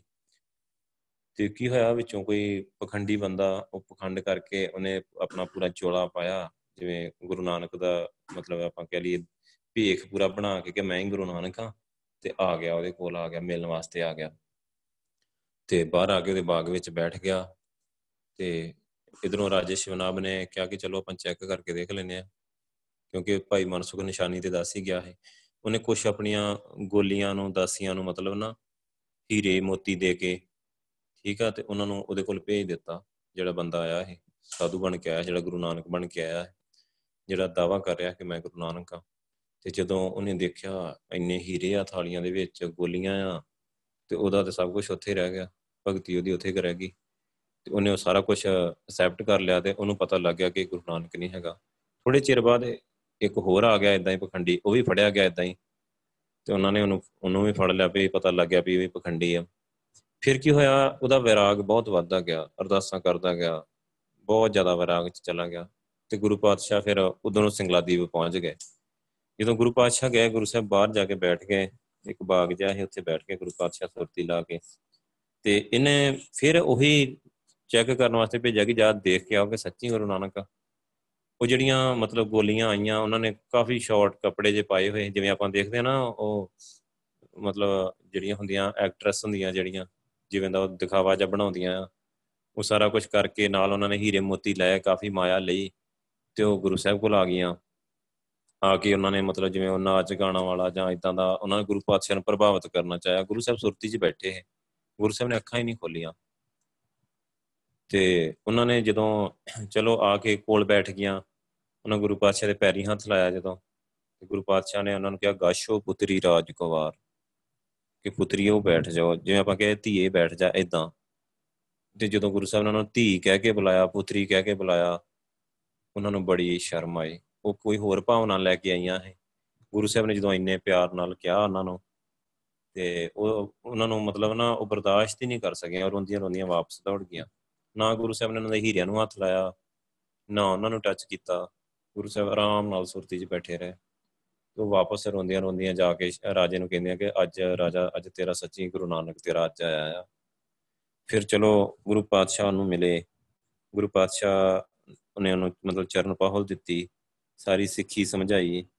ਠੀਕ ਆ, ਉੱਥੇ ਗੁਰੂ ਪਾਤਸ਼ਾਹ ਫਿਰ ਕਾਫੀ ਟਾਈਮ ਰਹੇ ਉੱਥੇ। ਉੱਥੇ ਜਿੰਨੇ ਵੀ ਸਾਰੇ ਰਾਜੇ ਸੀ ਨਾ, ਫਿਰ ਉਹਨਾਂ ਨੂੰ ਵੀ, ਉਹਨਾਂ ਨਾਲ ਵੀ ਸ਼ਿਵਨਾਬ ਨੇ ਮਿਲਾਇਆ ਗੁਰੂ ਸਾਹਿਬ ਨੂੰ। ਉਹਨਾਂ ਨੂੰ ਵੀ ਗੁਰੂ ਸਾਹਿਬ ਨੇ ਸਮਝਾਇਆ, ਬਾਕੀ ਰਾਜਿਆਂ ਨੂੰ ਵੀ। ਉਹਨਾਂ ਦੇ ਸਾਰਿਆਂ ਵਿੱਚ ਸੁਲਹ ਸਫ਼ਾਈ ਕਰਾਈ ਕਿ ਲੜਾਈ ਝਗੜਾ ਨਾ ਕਰਿਆ ਕਰੋ। ਇਹੀ ਜਿਹੜਾ ਪੈਸਾ ਤੁਸੀਂ ਆਪਸ 'ਚ ਲੜਾਈਆਂ ਤੇ ਲਾ ਦਿੰਨੇ ਆ, ਕਿੰਨੇ ਬੰਦੇ ਮਰ ਜਾਂਦੇ ਆ, ਫੌਜੀ ਕਿੰਨੇ ਮਰ ਜਾਂਦੇ ਆ, ਕਿੰਨਾ ਨੁਕਸਾਨ ਹੁੰਦਾ ਆ। ਤੁਸੀਂ ਇਹੀ એનર્ਜੀ ਆ, ਜਿਹੜਾ ਟਾਈਮ ਆ, ਉਹ ਜਨਤਾ ਦੀ ਭਲਾਈ ਤੇ ਲਾਓ। ਆਪਸ ਵਿੱਚ ਵੰਡ ਕੇ ਛਕਿਆ ਕਰੋ। ਇੱਕ ਦੂਜੇ ਦੀ ਹੈਲਪ ਕਰਿਆ ਕਰੋ ਹੈਲਪਫੁਲ ਹੋ ਜਾਓ। ਗੁਰੂ ਪਾਤਸ਼ਾਹ ਨੇ ਸਾਰਿਆਂ ਨੂੰ ਨਾਮ ਨਾਲ ਜੋੜਿਆ, ਉੱਥੇ ਨਾਮ ਜਪਾਉਂਦੇ ਵੀ ਰਹੇ। ਗੁਰਬਾਣੀ ਦੇ ਵਿਚਾਰ ਵੀ ਕਰਦੇ ਰਹੇ, ਲੋਕਾਂ ਨੂੰ ਸਮਝਾਉਂਦੇ ਰਹੇ। ਮਤਲਬ ਉੱਥੇ ਨਾ ਕਾਫੀ ਮਤਲਬ ਨਾ 18 ਛੋਟੇ ਛੋਟੇ ਰਾਜ ਹੀ ਸ਼੍ਰੀ ਲੰਕਾ ਦੇ। ਤੇ ਸਾਰੇ ਜਿਹੜੇ ਰਾਜੇ ਆਪਸ ਵਿੱਚ ਲੜਦੇ ਉਹਨਾਂ ਦੀ ਸੁਲਾਹ ਸਫ਼ਾਈ ਕਰਾ ਕੇ, ਪਿਆਰ ਨਾਲ ਰਹਿਣ ਬਾਰੇ ਸਮਝਾ ਕੇ, ਸਿੱਖੀ ਬਾਰੇ ਸਮਝਾ ਕੇ ਫਿਰ ਗੁਰੂ ਸਾਹਿਬ ਉੱਥੋਂ ਅੱਗੇ ਆ ਗਏ। ਹੁਣ ਦੇਖੋ, ਇੱਕ ਗੱਲ ਜਿਹੜੀ ਨੋਟ ਕਰਨ ਵਾਲੀ ਆ, ਕਿ ਗੁਰੂ ਪਾਤਸ਼ਾਹ ਨੇ ਕਿੰਨੀ ਮਿਹਨਤ ਕੀਤੀ ਆ, ਦੇਖੋ। ਕਿ ਫਿਰ ਗੁਰੂ ਸਾਹਿਬ ਦਾ ਇੱਕ ਰੁਤਬਾ ਦੇਖੋ ਗੁਰੂ ਪਾਤਸ਼ਾਹ ਦਾ, ਕਿ ਗੁਰੂ ਸਾਹਿਬ ਨੂੰ ਸਾਰੀ ਸ੍ਰਿਸ਼ਟੀ ਝੁਕਦੀ ਹੀ ਜਿੱਥੇ ਵੀ ਗੁਰੂ ਸਾਹਿਬ ਜਾਂਦੇ ਸੀ, ਗੁਰੂ ਸਾਹਿਬ ਬਖਸ਼ਿਸ਼ ਦੇ ਸਮੁੰਦਰ ਹੀ ਸਾਰਿਆਂ ਨੂੰ ਬਖਸ਼ਿਸ਼ ਵੰਡਦੇ ਥਾਂ ਬਖਸ਼ਿਸ਼ਾਂ ਵੰਡਦੇ ਸੀ, ਰੱਬ ਨਾਲ ਜੋੜਦੇ ਸੀ ਤੇ ਲੋਕੀ ਜੁੜਦੇ ਵੀ ਸੀ। ਜਿਹੜੇ ਰੱਬ ਨਾਲ ਜੁੜ ਜਾਂਦੇ ਹੁਣ, ਜਿਹਨੂੰ ਪ੍ਰਕਾਸ਼ ਹੋ ਜੇ ਬੰਦੇ ਨੂੰ, ਉਹ ਤੇ ਉਸੇ ਵੇਲੇ ਪੈਰੀ ਪੈ ਜਾਊਗਾ। ਉਸੇ ਵੇਲੇ ਇੱਕ ਮਿੰਟ ਵਿੱਚ ਉਹ ਤੇ ਪਰਮਾਨੈਂਟ ਜੁੜ ਜਾਂਦਾ ਹੈ ਉਹ ਤੇ ਪੂਰੀ ਤਰ੍ਹਾਂ ਸਮਰਪਣ ਕਰ ਦਿੰਦਾ ਹੈ ਮੰਨ ਲਓ ਤੁਸੀਂ ਕਿਸੇ ਨੂੰ ਸਮਝਾ ਕੇ ਆਓ ਨਾ, ਗੁਰੂ ਗ੍ਰੰਥ ਸਾਹਿਬ ਜੀ ਬਾਰੇ, ਦਰਸ਼ਨਾਂ ਬਾਰੇ, ਅੰਮ੍ਰਿਤ ਬਾਰੇ, ਉਹ ਬੰਦਾ ਪਰਮਾਨੈਂਟ ਜੁੜ ਜਾਂਦਾ ਆ। ਮਤਲਬ ਤੁਹਾਡੇ ਲਈ ਵੀ ਉਹਦੇ ਮਨ ਵਿੱਚ ਬਹੁਤ ਰਿਸਪੈਕਟ ਗੁਰੂ ਸਾਹਿਬ ਜੀ ਦੀ ਰਿਸਪੈਕਟ ਹੋ ਜਾਂਦੀ ਹੈ ਤੁਹਾਡੇ ਮਨ ਵਿੱਚ। ਤੇ ਇਦਾਂ ਇਦਾਂ ਫਿਰ ਗੁਰੂ ਪਾਤਸ਼ਾਹ, ਹੁਣ ਦੇਖੋ ਜਿਹੜੀ ਆਪਾਂ ਗੱਲ ਕਰਨ ਲੱਗੇ ਆ ਕਿ ਸ਼੍ਰੀਲੰਕਾ ਵਿੱਚ ਗੁਰੂ ਸਾਹਿਬ ਗਏ ਤੇ ਉੱਥੇ 18 ਦੇ 18 ਰਾਜੇ ਗੁਰੂ ਸਾਹਿਬ ਨੂੰ ਮਿਲੇ, ਗੁਰੂ ਸਾਹਿਬ ਉਹਨਾਂ ਨੂੰ ਮਿਲੇ, ਗੁਰੂ ਸਾਹਿਬ ਨੇ ਉਹਨਾਂ ਨੂੰ ਸਿੱਖੀ ਬਾਰੇ ਸਮਝਾਇਆ। ਤੁਸੀਂ ਅੱਜ ਦੇਖੋ, ਅੱਜ ਸ਼੍ਰੀਲੰਕਾ ਵਿੱਚ ਕੋਈ ਸਿੱਖ ਹੈਗਾ? ਕਿਉਂ ਹੋਇਆ ਤਾਂ ਜੇ ਮਤਲਬ ਆਪਾਂ ਸਾਰੇ ਆਪਾਂ ਕਹਿ ਲਈਏ ਗੁਰੂ ਸਾਹਿਬ ਤੇ 239 ਸਾਲ ਬਹੁਤ ਮਿਹਨਤ ਕਰ ਗਏ। ਜੇ ਸਿੱਖ ਵੀ ਅਗੇ ਗੁਰੂ ਪਾਤਸ਼ਾਹ ਦੇ ਉਨੇ ਹੀ ਲਾਇਕ ਹੁੰਦੇ ਉਨੀ ਬਖਸ਼ਿਸ਼ ਲਈ ਹੁੰਦੀ ਗੁਰੂ ਸਾਹਿਬ ਕੋਲੋਂ, ਜੁੜੇ ਹੁੰਦੇ ਤੇ ਉਹ ਜਗ੍ਹਾ ਜਗ੍ਹਾ ਤੇ ਜਾ ਕੇ ਉਦਾਂ ਹੀ ਪ੍ਰਚਾਰ ਕਰਦੇ ਰਹਿੰਦੇ। ਸਮਝਾਉਂਦੇ ਰਹਿੰਦੇ ਲੋਕਾਂ ਨੂੰ, ਜਿਵੇਂ ਗੁਰੂ ਸਾਹਿਬ ਪ੍ਰਚਾਰ ਕਰਦੇ ਰਹੇ, ਜਿਵੇਂ ਗੁਰੂ ਸਾਹਿਬ ਰੱਬ ਬਾਰੇ ਸਮਝਾਉਂਦੇ ਰਹੇ, ਆਪ ਸਿਮਰਨ ਕਰਦੇ ਅੱਗੇ ਨਾਮ ਜਪਾਉਂਦੇ ਰਹੇ। ਜੇ ਆਪਾਂ ਸਾਰੀ ਸਿੱਖ ਕੌਮ ਅੱਗੇ ਤੋਂ ਅੱਗੇ ਹੁਣ ਤੱਕ, ਜੇ ਆਪਾਂ ਹੁਣ ਗੱਲ ਕਰੀਏ ਸ਼੍ਰੋਮਣੀ ਕਮੇਟੀ ਆ ਜਾਂ ਆਪਣੀਆਂ ਨੇ ਸੰਪਰਦਾਵਾਂ ਆ ਉਹ ਸਾਰੇ ਮਤਲਬ ਇਹ ਸਾਰਿਆਂ ਨੂੰ ਠੀਕ ਗੱਲ ਦਾ ਪਤਾ ਹੋਵੇ ਤੇ ਸਾਰੇ ਆਪਾਂ ਜਾ ਜਾ ਕੇ ਪ੍ਰਚਾਰ ਕਰੀਏ ਤੇ ਸਾਰੀ ਦੁਨੀਆ ਨਾ ਹੌਲੀ ਹੌਲੀ ਮਤਲਬ ਰੱਬ ਨਾਲ ਜੁੜ ਜੇ ਸਾਰੀ ਦੁਨੀਆ ਗੁਰਮੁਖ ਹੋ ਜਾਏ, ਸਾਰੀ ਦੁਨੀਆ ਸੱਚਖੰਡ ਵਰਗਾ ਇੱਥੇ ਮਾਹੌਲ ਬਣ ਜਾਏ, ਮਤਲਬ ਇੱਥੇ ਬੇਗਮਪੁਰਾ ਬਣ ਸਕਦਾ ਆ। ਤੇ ਗੁਰੂ ਸਾਹਿਬ ਨੇ ਬਣਾਇਆ, ਪਰ ਅਸੀਂ ਉਹਨੂੰ ਮਤਲਬ ਕੰਟੀਨਿਊ ਨਹੀਂ ਰੱਖ ਸਕੇ। ਉਹਨੂੰ ਉਹ ਜਿਹੜੀ ਚੀਜ਼ ਗੁਰੂ ਸਾਹਿਬ ਬਣਾ ਕੇ ਗਿਆ ਕਿੰਨੀ ਲੋਕਾਂ ਨੂੰ ਚਾਈਨਾ ਚ Tibet, Nepal, Bhutan, Sri Lanka, Afghanistan Iran, Iraq, ਕਿੱਥੋਂ ਤੱਕ? ਸਾਊਥ ਅਫਰੀਕਾ ਤੱਕ ਗੁਰੂ ਪਾਤਸ਼ਾਹ ਗਏ ਆ। ਅਫਰੀਕਾ ਤੱਕ ਗੁਰੂ ਪਾਤਸ਼ਾਹ ਗਏ ਆ, ਦੇਖੋ। ਕਿੰਨੇ ਦੇਸ਼, ਕਿੰਨੇ ਲੋਕ, ਕਿੰਨੇ ਤਰ੍ਹਾਂ ਦੇ, ਕਿੱਥੇ ਕਿੱਥੇ, ਜਿੱਥੇ ਜਿੱਥੇ ਵੀ ਗਏ ਪ੍ਰੋਪਰ ਸਮਝਾ ਕੇ ਆਏ ਆ ਕੰਪਲੀਟ ਪੂਰੀ ਤਰ੍ਹਾਂ ਜੋੜ ਕੇ ਆਏ ਪਰ ਉਹ ਮੁੜ ਕੇ ਜੁੜੇ ਨਹੀਂ ਰਹੇ। ਕਿਉਂਕਿ ਜਿਵੇਂ ਆਪਾਂ ਦੇਖਦੇ ਹਾਂ ਕੱਲਾ ਕੱਲਾ ਬੰਦੇ ਇਹ ਬਾਅਦ ਵਿੱਚ ਉਹਨਾਂ ਨੂੰ ਜਿਹੜੇ ਸਥਾਨਕ ਲੋਕਾਂ ਨੇ ਵੀ ਪਰੇਸ਼ਾਨ ਕੀਤਾ। ਜਿਵੇਂ ਇਹਦੀਆਂ ਸਭ ਤੋਂ ਵੱਡੀ ਐਗਜ਼ਾਮਪਲ ਆ ਮੱਕੇ ਮਦੀਨੇ ਦੇ ਵਿੱਚ ਗੁਰੂ ਸਾਹਿਬ ਜਦੋਂ ਗੱਲਬਾਤ ਕਰਕੇ ਆਇਆ ਹੈਡ ਕਾਜੀ ਦੇ ਨਾਲ, ਉਹ ਗੁਰੂ ਪਾਤਸ਼ਾਹ ਦਾ ਸਿੱਖ ਬਣ ਗਿਆ, ਉਹਨੇ ਚਰਨ ਪਾਹੋ ਲੈ ਲਈ ਉਸ ਤੋਂ ਬਾਅਦ ਉਹਨੂੰ ਨਾ ਉਹਦੀ ਸੀਟ ਤੋਂ ਖਾਰਜ ਕਰ ਦਿੱਤਾ ਹੈ ਉਹਨਾਂ ਨੇ ਕਿ ਤੂੰ ਕਾਫਰ ਦੀ ਬੋਲੀ ਬੋਲਣ ਲੱਗ ਗਿਆ, ਕਾਫਰ ਹੋ ਗਿਆ, ਕਾਫਰ ਦੇ ਨਾਲ ਰਲ ਗਿਆ। ਤੇ ਉਸ ਕੋਲੋਂ ਜਿਹੜੀ ਹੈਡ ਕਾਜੀ ਦੀ ਪਦਵੀ ਸੀ, ਉਹ ਖੋਲੀ ਸੀ। ਬਾਕੀ ਸਾਰਿਆਂ ਨੇ ਜਿਹੜੇ ਉੱਥੇ ਮੈਨੇਜਮੈਂਟ ਹੈਗਾ ਮੱਕੇ ਮਦੀਨੇ ਦਾ। ਤੇ ਉਹਨਾਂ ਨੇ ਖੋ ਕੇ ਤੇ ਫਿਰ ਉਹਨੂੰ ਸਜ਼ਾਏ ਮੌਤ ਦੇ ਦਿੱਤੀ। ਸੋ ਇਦਾਂ ਕਈ ਲੋਕਾਂ ਨੂੰ ਤੇ ਚਲੋ ਸ਼ਹੀਦੀਆਂ ਹੋ ਗਈਆਂ ਉਸ ਤੋਂ ਬਾਅਦ। ਤੇ ਕਈ ਲੋਕ ਜੁੜੇ ਰਹੇ, ਉਹਨਾਂ ਦੀਆਂ ਦੋ ਚਾਰ ਪੀੜ੍ਹੀਆਂ ਨਸਲਾਂ ਜੁੜੀਆਂ ਵੀ ਰਹੀਆਂ।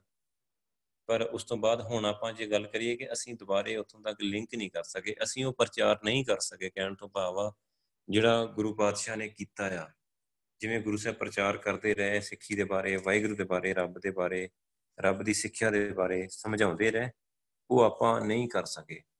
ਪਰ ਆਪਣਾ ਹੁਣ ਜਿਹੜਾ ਮਕਸਦ ਆ, ਇਹ ਇਹੀ ਹੈਗਾ ਕਿ ਅਸੀਂ ਸਾਰੀ ਦੁਨੀਆ ਵਿੱਚ ਪ੍ਰਚਾਰ ਕਰਨਾ ਆ ਤੇ ਗੁਰੂ ਸਾਹਿਬ ਵਾਂਗ ਕਰਨਾ ਆ, ਜਿਵੇਂ ਗੁਰੂ ਸਾਹਿਬ ਕਰਦੇ ਗੁਰੂ ਸਾਹਿਬ ਜਾ ਕੇ ਕਿਤੇ ਲੜਾਈ ਨਹੀਂ ਕੀਤੀ, ਗੁਰੂ ਸਾਹਿਬ ਨੇ ਜਾ ਕੇ। ਮਤਲਬ ਕਿਸੇ ਦਾ ਮਜ਼ਾਕ ਨਹੀਂ ਉਡਾਇਆ ਔਰ ਹਰ ਤਰ੍ਹਾਂ ਦੇ ਲੋਕਾਂ ਕੋਲ ਗਏ ਆ, ਨੀਵੀਆਂ ਜਾਤਾਂ ਦੇ ਲੋਕਾਂ ਕੋਲ, ਗਰੀਬਾਂ ਦੇ ਕੋਲ, ਬਿਲਕੁਲ ਸਾਰਿਆਂ ਨੂੰ ਗੱਲ ਨਾਲ ਲਾਇਆ, ਬੜੇ ਪਿਆਰ ਨਾਲ ਰੱਬ ਦੇ ਬਾਰੇ ਸਮਝਾਇਆ, ਸਹੀ ਸਿੱਖਿਆ ਦਿੱਤੀ ਵਾਹਿਗੁਰੂ ਦੀ। ਉਹ ਚੀਜ਼ਾਂ, ਉਹ ਸਾਰੀਆਂ ਅਸੀਂ ਗੁਰੂ ਸਾਹਿਬ ਦੀਆਂ ਜਿਹੜੀਆਂ ਪਲੱਸ ਪੁਆਇੰਟ ਜਿੰਨੇ ਵੀ ਆ, ਸਾਰੇ ਸਾਰੇ ਸਾਰੇ ਆਪਾਂ ਕਾਪੀ ਕਰਨੇ ਆ, ਤਾਂ ਆਪਾਂ ਠੀਕ ਪ੍ਰਚਾਰ ਕਰ ਸਕਾਂਗੇ। ਠੀਕ ਆ, ਉਥੋਂ ਗੁਰੂ ਸਾਹਿਬ ਬੰਬਈ ਚਲ ਗਏ। ਮੁੰਬਈ ਕਹਿੰਦੇ ਜਿਹਨੂੰ ਅੱਜ ਬੰਬੇ ਵੀ ਕਹਿੰਦੇ ਆ। ਉੱਥੇ ਚਲ ਗਏ, ਉਥੋਂ ਇਥੋਂ ਲੰਕਾ ਤੋਂ ਫਿਰ ਗੁਰੂ ਪਾਤਸ਼ਾਹ ਜਦੋਂ ਵਾਪਸ ਆਏ, ਉਹਨਾਂ ਸਾਰਿਆਂ ਨੂੰ ਸਮਝਾ ਕੇ ਤੇ ਫਿਰ ਉਥੋਂ ਕੋਚੀਨ ਚਲ ਗਏ ਗੁਰੂ ਪਾਤਸ਼ਾਹ। ਕੋਚੀਨ ਵੀ ਬੰਦਰਗਾਹ ਆ ਉੱਥੇ। ਉੱਥੇ ਸਾਲਗ੍ਰਾਮ ਦੀ ਮਤਲਬ ਬੜੀ ਪੂਜਾ ਕੀਤੀ ਜਾਂਦੀ ਹੈ। ਸਾਲਗ੍ਰਾਮ ਇੱਕ ਪੱਥਰ ਹੁੰਦਾ ਆ ਤੇ ਉਹਦੀ ਬੜੀ ਪੂਜਾ ਕਰਦੇ ਆ ਪੰਡਤ। ਤੇ ਗੁਰੂ ਪਾਤਸ਼ਾਹ ਨੇ ਉਹਨਾਂ ਨੂੰ ਕਿਹਾ ਕਿ ਨਹੀਂ, ਪੱਥਰ ਦੀ ਪੂਜਾ ਨਹੀਂ ਕਰੀਦੀ ਉਥੋਂ ਗੁਰੂ ਪਾਤਸ਼ਾਹ ਅੱਗੇ ਗਏ ਆ, ਸ਼ਿਵ ਦਾ ਮੰਦਿਰ ਇੱਕ ਜਨਾਰਦਨ ਉੱਥੇ ਗਏ।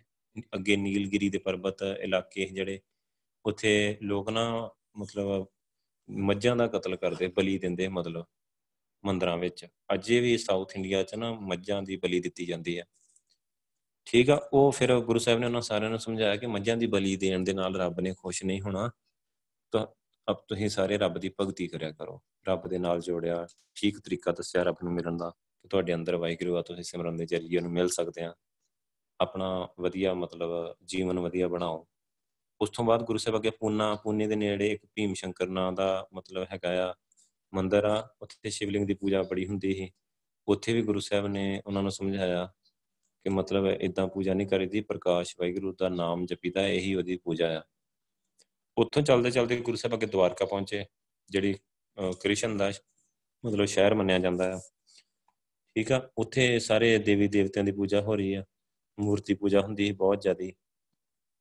ਗੁਰੂ ਪਾਤਸ਼ਾਹ ਨੇ ਉੱਥੇ ਸਾਰੇ ਲੋਕਾਂ ਨੂੰ ਸਮਝਾਇਆ, ਵਾਹਿਗੁਰੂ ਦੇ ਬਾਰੇ ਸਮਝਾਇਆ। ਕਮਾਲ ਦੀ ਗੱਲ ਗੁਰੂ ਸਾਹਿਬ ਦੀ ਇਹੀ ਹੀ ਕਿ ਜਿੱਥੇ ਵੀ ਜਾਂਦੇ ਹੈ ਹੁਣ ਜਿੱਥੇ ਲੋਕ ਜੁੜੇ ਹੋਇਆ ਪੱਥਰ ਦੇ ਨਾਲ, ਮੂਰਤੀ ਨਾਲ, ਕਿਸੇ ਚੀਜ਼ ਨਾਲ, ਉਹਨਾਂ ਦੇ ਯੂ ਟਰਨ ਕਿਵੇਂ ਮਰਵਾ ਦਿੰਦੇ ਗੁਰੂ ਸਾਹਿਬ? ਇਹ ਚੀਜ਼ ਆ ਨੋਟ ਕਰਨ ਵਾਲੀ ਕਿ ਗੁਰੂ ਸਾਹਿਬ ਉਹਨਾਂ ਦੀ ਸੁਰਤੀ ਲਵਾ ਕੇ ਉਹਨਾਂ ਨੂੰ ਅੰਦਰੋਂ ਪ੍ਰਕਾਸ਼ ਕਰਦੇ ਜਦੋਂ ਫੇਰ ਬੰਦਾ ਬਦਲਦਾ, ਤੁਸੀਂ ਅੱਜ ਵੀ ਬਦਲ ਸਕਦੇ ਆ। ਜਿਹੜੇ ਮਰਜ਼ੀ ਬੰਦੇ ਨੂੰ, ਜਿਹੜਾ ਮਰਜ਼ੀ ਦੁਨੀਆ ਦਾ ਬੰਦਾ ਹੈ ਜਿੰਨਾ ਮਰਜ਼ੀ ਉਹ ਆਪਣੇ ਪੱਥਰ ਨਾਲ ਜਾਂ ਕਿਸੇ ਚੀਜ਼ ਨਾਲ ਜੁੜਿਆ ਹੋਏ, ਜਿੰਨਾ ਮਰਜ਼ੀ ਕੱਟੜ ਹੋਏ ਇਥੋਂ ਤੱਕ ਤੁਸੀਂ ਸਪੋਜ਼ ਕਰੋ ਕਿ ਜਿਵੇਂ ਔਰੰਗਜ਼ੇਬ ਵਰਗਾ ਕੱਟੜ ਵੀ ਕੋਈ ਬੰਦਾ ਹੋਏ ਨਾ, ਜੇ ਤੁਸੀਂ ਉਹਨੂੰ ਪ੍ਰਕਾਸ਼ ਕਰਦੇ ਹੋ ਨਾ, ਉਹਨੂੰ ਬਿਠਾ ਕੇ ਉਹਨੂੰ ਸੁਰਤੀ ਲੋਕ ਜਦ 2 ਮਿੰਟ ਬੈਠ। ਉਹਨੂੰ ਕਹੇ ਚਲ ਟੈਸਟ ਕਰਕੇ ਦੇਖ 5 ਮਿੰਟ ਬੈਠ ਸਿਮਰਨ ਤੇ 5 ਮਿੰਟ ਉਹ ਬੈਠ ਜਾਏ, ਤੁਹਾਡੀ ਗੱਲ ਮੰਨ ਲੈ, ਇੰਨੀ ਕਨਵਿੰਸਿੰਗ ਪਾਵਰ ਤੁਹਾਡੇ ਵਿੱਚ ਹੋਣੀ ਚਾਹੀਦੀ ਆ। ਉਹ ਬਖਸ਼ਿਸ਼ ਨਾਲ ਆ ਜਾਂਦੀ ਆ, ਠੀਕ ਆ? ਜਦੋਂ ਤੁਸੀਂ ਬਿਠਾਓਗੇ 5 ਮਿੰਟ, ਉਹਨੂੰ ਸਿਮਰਨ ਕਰਾਈ ਜਾਓ, ਨਾਲ ਗੁਰੂ ਸਾਹਿਬ ਨੂੰ ਵੈਗਰੂ ਨੂੰ ਅਰਦਾਸ ਕਰੋ ਕਿ ਗੁਰੂ ਪਾਤਸ਼ਾਹ ਨੂੰ ਦਿਖਾਓ ਕੁਝ ਇਹਨੂੰ ਕੋਈ ਕੈਂਡੀ ਦਿਓ, ਇਹਨੂੰ ਅੰਦਰੋਂ ਦਿਖਾਓ ਕੁਝ ਕਿ ਰੱਬ ਕੀ ਹੁੰਦਾ। ਹੈ ਤੇ ਜੇ ਉਹ 5 ਮਿੰਟ 5 ਮਿੰਟ ਹੀ ਚਾਹੀਦੇ 5 ਮਿੰਟਾਂ ਵਿੱਚ ਗੁਰੂ ਸਾਹਿਬ ਪ੍ਰਕਾਸ਼ ਕਰ ਦਿੰਦੇ ਆ। ਇਹ ਚੀਜ਼ ਮੈਂ ਵਿਦ ਪ੍ਰੈਕਟੀਕਲ ਕਰਕੇ ਦੇਖੀ ਆ, ਮਤਲਬ ਵਿਦ ਪ੍ਰੈਕਟੀਕਲ ਮੈਂ ਤੁਹਾਨੂੰ ਉਹਨਾਂ ਬੰਦਿਆਂ ਦੇ ਨੰਬਰ ਵੀ ਫੋਨ ਨੰਬਰ ਵੀ ਦੇ ਸਕਦਾ ਕਿ ਇਦਾਂ ਇਦਾਂ ਹੋਇਆ ਕਿ ਨਹੀਂ ਹੋਇਆ। ਤੇ ਇਹ ਚੀਜ਼ ਆਪਾਂ ਸਾਰੇ ਬੱਚਿਆਂ ਨੇ ਮਤਲਬ ਇਦਾਂ ਕਰਨੀ ਆ ਵਿਦ ਪ੍ਰੈਕਟੀਕਲ ਜਦੋਂ ਤੁਸੀਂ ਆਪਣੇ ਕੇ ਦੋਸਤ ਨੂੰ ਕਿਸੇ ਨੂੰ ਸਮਝਾਉਨੇ ਆ ਨਾ ਸਿੱਖੀ ਦੇ ਬਾਰੇ, ਤੇ ਉਹਨੂੰ ਇਹੀ ਸਮਝਾਉਣਾ ਕਿ ਤੂੰ ਵਾਹਿਗੁਰੂ ਆ। ਜਦੋਂ ਵਾਹਿਗੁਰੂ ਜਪੇਗਾ 2 ਮਿੰਟ ਸੁਰਤੀ ਲਾਏਗਾ, ਤੈਨੂੰ ਅੰਦਰੋਂ ਪ੍ਰਕਾਸ਼ ਹੋ ਸਕਦਾ ਹੈ ਉਹਨੂੰ ਕਹੇ ਟਰਾਈ ਕਰਕੇ ਦੇਖ 5 ਮਿੰਟ ਚੱਲ ਸਿਮਰਨ ਕਰ, ਅੱਖਾਂ ਬੰਦ ਕਰਕੇ, ਹਿਲ ਜੁਲ ਨਹੀਂ ਕਰਨੀ, ਸਿੱਧੇ ਬੈਠਣਾ ਆ, ਅੱਖਾਂ ਨਹੀਂ ਖੋਲਣੀਆਂ ਉਹਨੂੰ ਕਹੇ, ਵਾਹਿਗੁਰੂ ਬੋਲ ਚੱਲ ਆਪਣੀ ਆਵਾਜ਼ ਸੁਣਨਾ ਉਹ ਧਿਆਨ ਨਾਲ ਤੇ ਨਾਲ ਤੁਸੀਂ ਗੁਰੂ ਸਾਹਿਬ ਨੂੰ ਅਰਦਾਸ ਕਰੋ। ਤੁਸੀਂ ਪ੍ਰੈਕਟੀਕਲ ਕਰਕੇ ਦੇਖੋ ਇਹ ਚੀਜ਼। ਔਰ ਜਿੰਨੀ ਚਿਰ ਇਹ ਸਕਸੈਸਫੁਲ ਨਹੀਂ ਪ੍ਰੈਕਟੀਕਲ ਤੁਸੀਂ ਕਰ ਪਾਉਂਦੇ, ਉਨੀ ਦੇਰ ਮੇਰੇ ਖਿਆਲ ਆਪਾਂ ਨੂੰ ਵੱਡੇ ਪੱਧਰ ਤੇ ਜਿਵੇਂ ਆਪਾਂ ਕਹਿੰਦੇ ਨਾ ਪ੍ਰਚਾਰ ਉਤੋਂ ਸੰਕੋਚ ਹੀ ਕਰਨਾ ਚਾਹੀਦਾ ਉਨੀ ਦੇਰ। ਕਿਉਂਕਿ ਇੱਕ ਤੁਹਾਨੂੰ ਸਟਾਰਟ ਤਾਂ ਦੇਣ ਗੁਰੂ ਪਾਤਸ਼ਾਹ, ਤੁਹਾਨੂੰ ਗੁਰੂ ਸਾਹਿਬ ਨੂੰ ਅਰਦਾਸ ਕਰੋ ਕਿ ਗੁਰੂ ਪਾਤਸ਼ਾਹ ਤੁਸੀਂ ਮੇਰੇ ਨਾਲ ਤੁਰਿਆ ਕਰੋ, ਤੁਸੀਂ ਬਖਸ਼ਿਸ਼ ਤੇ ਤੁਸੀਂ ਕਰਨੀ ਮੈਂ ਤਾਂ ਚਲੋ ਰੌਲਾ ਪਾ ਦੂੰਗਾ ਤੁਹਾਡੇ ਜਿਵੇਂ ਤੁਸੀਂ ਤਾਕਤ ਦਿਓਗੇ ਮੈਨੂੰ। ਮੈਂ ਦੱਬ ਕੇ ਪ੍ਰਚਾਰ ਕਰੂੰਗਾ। ਪਰ ਜਿਹੜਾ ਸਿੱਖੀ ਦਾ ਅਸਲ ਪ੍ਰਚਾਰ ਆ, ਉਹਦੇ ਦਸਮ ਦਵਾਰ ਖੁੱਲਣ ਨਾਲ ਹੋਣਾ ਹੈ ਉਹਦੇ ਜੇ ਸਾਰਿਆਂ ਨੂੰ ਦਰਸ਼ਨ ਹੋਣਗੇ, ਤਾਂ ਸਿੱਖੀ ਵਧਣੀ ਆ, ਨਹੀਂ ਤੇ ਸਿੱਖੀ ਨਹੀਂ ਵਧਣੀ। ਅੱਜ ਅਸੀਂ ਇੱਥੇ ਸਮਝਾ ਕੇ ਅੱਗੇ ਚਲੇ ਜਾਾਂਗੇ। ਉਹ ਪਿੱਛੇ ਆਉਂਦਿਆਂ ਨੂੰ ਸਾਰੇ ਭੁੱਲੇ ਹੋਣਗੇ। ਤੇ ਉਹਦਾ ਕੀ ਫਾਇਦਾ ਆ? ਜਾਂ ਉੱਥੇ ਉਹ ਸਮਝਣਗੇ ਨਹੀਂ, ਸਾਡੀ ਗੱਲ ਹੀ ਨਹੀਂ ਸਮਝਣਗੇ ਗਾੜੀਆਂ ਲੜਾਈ ਕਰਨਗੇ, ਫਿਰ ਆਪਾਂ ਕੀ ਕਰਾਂਗੇ? ਸੋ ਇਸ ਕਰਕੇ ਗੁਰੂ ਪਾਤਸ਼ਾਹ ਤੁਸੀਂ ਬਖਸ਼ਿਸ਼ ਦਿਓ। ਪਾਰਸ ਭੇਟ ਪੈਸੇ, ਪਾਰਸ ਗੁਰੂ ਸਾਹਿਬ ਵਰਗੇ ਹੋ ਜਾਣਾ, ਗੁਰੂ ਸਾਹਿਬ ਨੂੰ ਛੂ ਕੇ ਗੁਰੂ ਸਾਹਿਬ ਦੀ ਬਖਸ਼ਿਸ਼ ਲੈ ਕੇ। ਔਰ ਫਿਰ ਤੁਸੀਂ ਇਦਾਂ ਅੱਗੇ ਜਿੱਥੇ ਨਾਮ ਜਪਾਓਗੇ, ਗੁਰੂ ਸਾਹਿਬ ਨੂੰ ਅਰਦਾਸ ਕਰੋਗੇ, ਤੇ ਉੱਥੇ ਗੁਰੂ ਸਾਹਿਬ ਫੌਰਨ ਤੁਹਾਡੀ ਤਤਕਾਲ ਮਦਦ ਕਰਨਗੇ ਹੈਲਪ ਕਰਨਗੇ, ਉੱਥੇ ਲੋਕਾਂ ਨੂੰ ਦਰਸ਼ਨ ਹੋਣਗੇ। ਔਰ ਜਦੋਂ ਉਸ ਜਗ੍ਹਾ ਤੇ ਉਹਨਾਂ ਲੋਕਾਂ ਨੂੰ ਦਰਸ਼ਨ ਹੋਣਗੇ, ਉਹ ਆਪਣੀ ਬੋਲੀ ਦੇ ਵਿੱਚ ਸਾਰੇ ਪਾਸੇ ਰੌਲਾ ਪਾਉਣਗੇ ਕਿ ਇਹ ਬੜੀ ਬਖਸ਼ਿਸ਼ ਹੈ ਫਿਰ ਤੁਹਾਨੂੰ ਪ੍ਰਚਾਰ ਕਰਨ ਦੀ ਲੋੜ ਨਹੀਂ, ਫਿਰ ਉਹ ਲੋਕ ਹੀ ਉੱਥੇ ਪ੍ਰਚਾਰ ਕਰਨਗੇ। ਆਪਣੇ ਸਾਰੇ ਲੋਕਾਂ ਨੂੰ, ਭੈਣਾ ਭਰਾਵਾਂ ਨੂੰ ਆਪਣੇ ਆਪ ਸਮਝਾਉਣਗੇ। ਜਿਵੇਂ ਮੰਨ ਲਓ ਆਪਾਂ ਸਾਊਥ ਇੰਡੀਆ ਗਏ ਪ੍ਰਚਾਰ ਕਰਨ। ਆਪਾਂ ਉੱਥੇ ਇੱਕ ਦੋ ਬੰਦਿਆਂ ਦੀ ਸੁਰਤੀ ਲਵਾ ਦਈਏ ਪਿਆਰ ਨਾਲ ਬਿਠਾ ਕੇ, ਗੁਰੂ ਸਾਹਿਬ ਨੂੰ ਅਰਦਾਸ ਕਰਕੇ। ਜੇ ਉਹਨਾਂ ਦੀ ਸੁਰਤੀ ਲੱਗ ਗਈ ਨਾ, ਫਿਰ ਉਹਨਾਂ ਨੇ ਆਪਣੀ ਭਾਸ਼ਾ ਦੇ ਵਿੱਚ ਜਿਵੇਂ ਉਧਰ ਤੇਲਗੂ ਚੱਲਦੀ ਆ ਜਾਂ ਕੰਨੜ ਚੱਲਦੀ ਆ, ਸਾਰੀ ਜਾਂ ਤਾਂ ਟੈਮਲ ਬੋਲਦੇ ਇਧਰ ਤਾਮਿਲਨਾਡੂ ਵਿੱਚ। ਉਹਨਾਂ ਨੇ ਆਪਣੀ ਭਾਸ਼ਾ ਦੇ ਵਿੱਚ ਉਹਨਾਂ ਨੇ ਫਿਰ ਪ੍ਰਚਾਰ ਕਰਨਾ ਹੈ ਉੱਥੇ। ਫਿਰ ਤੁਹਾਡਾ ਕੰਮ ਘਟ ਜਾਣਾ ਹੈ। ਫਿਰ ਤੁਸੀਂ ਉਹਨਾਂ ਨੂੰ ਬਸ ਗਾਈਡ ਕਰਨਾ ਕਿ ਇੱਥੋਂ ਇਦਾਂ ਕਰੋ, ਇੱਥੋਂ ਇਦਾਂ ਕਰੋ। ਪ੍ਰਚਾਰ ਉਹਨਾਂ ਆਪੇ ਕਰੀ ਜਾਣਾ ਹੈ। ਸੋ ਇਹ ਤਰੀਕੇ ਹੈਗੇ ਆ ਪ੍ਰਚਾਰ ਕਰਨ ਦੇ, ਜਿਹੜੇ ਤਰੀਕਿਆਂ ਨਾਲ ਗੁਰੂ ਸਾਹਿਬ ਨੇ ਪ੍ਰਚਾਰ ਕੀਤਾ। ਜਿਵੇਂ ਇੱਥੇ ਰਾਜੇ ਸ਼ਿਵਨਾਬ ਕੋਲ ਗਏ। ਪਹਿਲਾਂ ਭਾਈ ਮਨਸੁਖ ਗਿਆ। ਉਥੇ ਮਤਲਬ ਇੱਕ ਪਲਾਟ ਜਿਹਾ ਤਿਆਰ ਕਰਾਇਆ ਪੂਰਾ। ਫਿਰ ਗੁਰੂ ਸਾਹਿਬ ਉੱਥੇ ਚਲੇ ਗਏ। ਫਿਰ ਗੁਰੂ ਸਾਹਿਬ ਨੇ ਉੱਥੇ ਜਾ ਕੇ ਸਾਰਾ ਰਹਿੰਦਾ ਕੰਮ ਗੁਰੂ ਸਾਹਿਬ ਨੇ ਕਰ ਦਿੱਤਾ, ਉਹਨੂੰ ਵਾਹਿਗੁਰੂ ਨਾਲ ਜੋੜ ਕੇ ਸਾਰਾ ਸਮਝਾ ਦਿੱਤਾ। ਫਿਰ ਉਹਦੇ ਨਾਲ ਜੁੜ ਕੇ ਹੁਣ ਤੈਨੂੰ ਪਤਾ ਇੱਕ ਰਾਜੇ ਦੇ ਦਰਬਾਰ 'ਚ ਸਾਰੇ ਖੁਫੀਏ ਹੁੰਦੇ ਆ ਖੁਫੀਆ ਏਜੰਸੀ ਦੇ ਦੂਜਿਆਂ ਰਾਜਿਆਂ ਦੇ ਬੰਦੇ ਹੁੰਦੇ ਵਿੱਚ, ਜਿਹਨੂੰ ਗੁਪਚਰ ਕਹਿੰਦੇ ਸੀ ਉਦੋਂ। ਤੇ ਉਹ ਸਾਰੇ, ਸਾਰਿਆਂ ਰਾਜਾਂ ਤੱਕ ਖਬਰ ਪਹੁੰਚ ਗਈ ਕਿ ਉੱਥੇ ਕਿਦਾਂ ਪੂਰਨ ਪੁਰਸ਼ ਆਇਆ ਤੇ ਉਹਨੇ ਰਾਜਾ ਸ਼ਮਨਾਵ ਤੇ ਬੜੇ ਵਾਹਿਗੁਰੂ ਦੇ ਰੰਗ ਵਿੱਚ ਰੰਗਿਆ ਗਿਆ। ਫਿਰ ਉਹਨਾਂ ਦੇ ਅੰਦਰ ਵੀ ਮਿਲਣ ਦੀ ਇੱਛਾ ਹੋ ਗਈ ਹੌਲੀ ਹੌਲੀ ਸਾਰੇ ਮਿਲੇ। ਗੁਰੂ ਸਾਹਿਬ ਨੇ ਸਾਰਿਆਂ ਨੂੰ ਫਿਰ ਬਖਸ਼ਿਸ਼ ਦਿੱਤੀ ਵੀ ਸਾਰਿਆਂ ਨੂੰ ਜੋੜਿਆ ਵੀ ਸਾਰਿਆਂ ਨੂੰ ਵੈਗਰੂ ਨਾਲ ਜੋੜ ਕੇ ਵੈਗਰੂ ਦੀ ਗੱਲ ਸਮਝਾ ਕੇ ਫਿਰ ਸਾਰਿਆਂ ਨੂੰ ਉਹਨਾਂ ਨੇ ਨਾ ਸ਼ਿਵਨਾਬ ਦੇ ਅੰਡਰ ਕਰ ਦਿੱਤਾ। ਹੁਣ ਜਦੋਂ ਪ੍ਰਕਾਸ਼ ਕੀਤਾ 18 ਦੇ 18 ਰਾਜਿਆਂ ਨੂੰ ਵੈਗਰੂ ਨਾਲ ਜੋੜਤਾ, ਉਹਨਾਂ ਨੇ ਇੱਕ ਮਿੰਟ ਵਿੱਚ ਗੱਲ ਮੰਨ ਲਈ। ਉਹਨਾਂ ਫਿਰ ਸ਼ਿਵਨਾਬ ਨੂੰ ਮਹਾਰਾਜਾ ਬਣਾ ਦਿੱਤਾ, ਉਹ ਸਾਰੇ ਉਹਦੇ ਥੱਲੇ ਰਾਜੇ ਤੇ ਉਹਨਾਂ ਨੂੰ ਕਿਹਾ ਕਿ ਤੁਸੀਂ ਪਿਆਰ ਨਾਲ ਹੀ ਰਹਿਣਾ ਆ। ਹੁਣ ਸ਼ਿਵਨਾਬ ਨੂੰ ਹੁਣ ਜਦੋਂ ਗੁਰੂ ਸਾਹਿਬ ਨੇ ਚਰਨ ਤੋੜ ਦਾ ਕਨਸੈਪਟ ਸਮਝਾਇਆ ਤੇ ਬਾਕੀ 18 ਦੇ ਜੋੜਿਆਂ 'ਚ ਸ਼ਿਵਨਾਬ ਬੈਠਾ ਹੋਊਗਾ ਤੇ ਉਹਨਾਂ ਨੂੰ ਕੋਈ ਪ੍ਰੋਬਲਮ ਹੀ ਨਹੀਂ ਉਹਨੂੰ ਰਾਜਾ ਮੰਨਣ ਵਿੱਚ, ਕਿਉਂਕਿ ਨਿਮਰਤਾ ਵਾਲਾ ਦੂਸਰਾ ਚੈਪਟਰ ਸ਼ੁਰੂ ਹੋ ਗਿਆ, ਕਿੱਥੇ ਉਹਨਾਂ 'ਚ ਆਕੜ ਹੀ ਹੰਕਾਰ ਹੀ ਤੇ ਉਹ ਸਾਰਾ ਕੁਝ ਉਲਟਾ ਪੁਲਟਾ ਹੈ ਲੜਾਈਆਂ ਹੁੰਦੀਆਂ ਹੈ ਜਦੋਂ ਨਿਮਰਤਾ ਦਾ ਪਾਠ ਪੜਾਤਾ ਗੁਰੂ ਸਾਹਿਬ ਨੇ ਚਰਨ ਧੂੜ ਇੱਕ ਦੂਜੇ ਦੀ ਲੈਣੀ ਆ, ਉਹਨਾਂ ਦੇ ਅੰਦਰ ਕਿੰਨਾ ਪਿਆਰ ਜਾਗ ਗਿਆ ਇੱਕ ਦੂਜੇ ਦੇ ਲਈ, ਇੱਕ ਦੂਜੇ ਦੀ ਹੈਲਪ ਕਰਨ ਲੱਗੇ। ਹੁਣ ਇਹ ਇਹ ਕੰਮ ਗੁਰੂ ਸਾਹਿਬ ਕਰਦੇ ਰਹੇ ਆ ਪ੍ਰੈਕਟੀਕਲ ਗੁਰੂ ਸਾਹਿਬ ਨੇ ਸਾਨੂੰ ਹੀ ਜੀਵਨ ਜਾਚ ਦਿੱਤੀ ਆ, ਕਰਕੇ ਸਾਨੂੰ ਹੀ ਦਿਖਾਇਆ ਆ ਕਿ ਤੁਸੀਂ ਇਦਾਂ ਪ੍ਰਚਾਰ ਕਰ ਸਕਦੇ ਆ ਸਾਰੇ। ਫਿਰ ਉੱਥੇ ਦਵਾਰਕਾ ਜਦੋਂ ਗੁਰੂ ਗੁਰੂ ਸਾਹਿਬ ਗਏ ਆ, ਤੇ ਦਵਾਰਕਾ ਉੱਥੇ ਸਾਰੇ ਲੋਕ ਕ੍ਰਿਸ਼ਨ ਦੀ ਤੇ ਉਹ ਮੂਰਤੀਆਂ ਦੀ ਪੂਜਾ ਕਰਦੇ ਸੀ, ਸਾਰਾ ਕੁਝ ਕਰਦੇ ਸੀ। ਗੁਰੂ ਪਾਤਸ਼ਾਹ ਨੇ ਉਹਨਾਂ ਨੂੰ ਸਾਰਾ ਸਮਝਾਇਆ, ਸਾਰਾ ਕੁਝ ਕਿ ਪੱਥਰ ਪੂਜਾ ਨਹੀਂ ਕਰੀਦੀ, ਨਾ ਕਿ ਦੇਵੀ ਦੇਵਤੇ ਨੂੰ ਪੂਜੀਦਾ ਆ। ਉੱਥੇ ਨਾ ਅੱਗੇ ਇੱਕ ਮੰਦਿਰ ਬਣਿਆ ਹੋਇਆ ਆ ਰਣ ਛੋੜ। ਉੱਥੇ ਮੂਰਤੀ ਬਣੀ ਹੋਈ ਹੈ ਇਹਦੀ ਕ੍ਰਿਸ਼ਨ ਦੀ। ਇੱਕ ਵਾਰੀ ਕ੍ਰਿਸ਼ਨ ਦੀ ਲੜਾਈ ਹੋਈ ਸੀ। ਮਤਲਬ ਜਰਾਸੰਧ ਦੇ ਨਾਲ, ਜਰਾਸੰਧ ਹੀ ਦੇ ਨਾਲ ਕਾਲ ਜਮਨ ਹੀ ਉਹ ਸਾਰੇ ਆਪਸ ਚ ਮਤਲਬ ਦੋਸਤ ਸੀ। ਤੇ ਉੱਥੇ ਇਹਦੀ ਜਦੋਂ ਲੜਾਈ ਹੋਈ ਤੇ ਕ੍ਰਿਸ਼ਨ ਕਾਲ ਜਮਨ ਤੋਂ ਡਰ ਕੇ ਤੇ ਦੌੜ ਗਿਆ ਸੀ, ਮੈਦਾਨ ਛੱਡ ਕੇ ਭੱਜ ਗਿਆ ਹੈ ਤੇ ਉਹਦੀ ਮੂਰਤੀ ਬਣੀ ਹੋਈ ਹੈ ਰਣ ਛੋੜ। ਤੇ ਉਹਦੀ ਪੂਜਾ ਕਰੀ ਜਾਂਦੇ ਪੰਡਤ। ਤੇ ਗੁਰੂ ਸਾਹਿਬ ਨੇ ਸਮਝਾਇਆ ਉਹਨਾਂ ਨੂੰ ਕਿ ਜਿਹੜਾ ਆਪ ਹੀ ਰਣ ਛੋੜ ਕੇ ਭੱਜ ਗਿਆ ਆ, ਭਗੌੜਾ ਹੋ ਗਿਆ ਆ ਤੇ ਉਹ ਕੱਲ ਨੂੰ ਤੁਹਾਨੂੰ ਮੁਸੀਬਤ ਪਊਗੀ ਤੇ ਤੁਹਾਨੂੰ ਕਹੂਗਾ ਕਿ ਭੱਜੋ।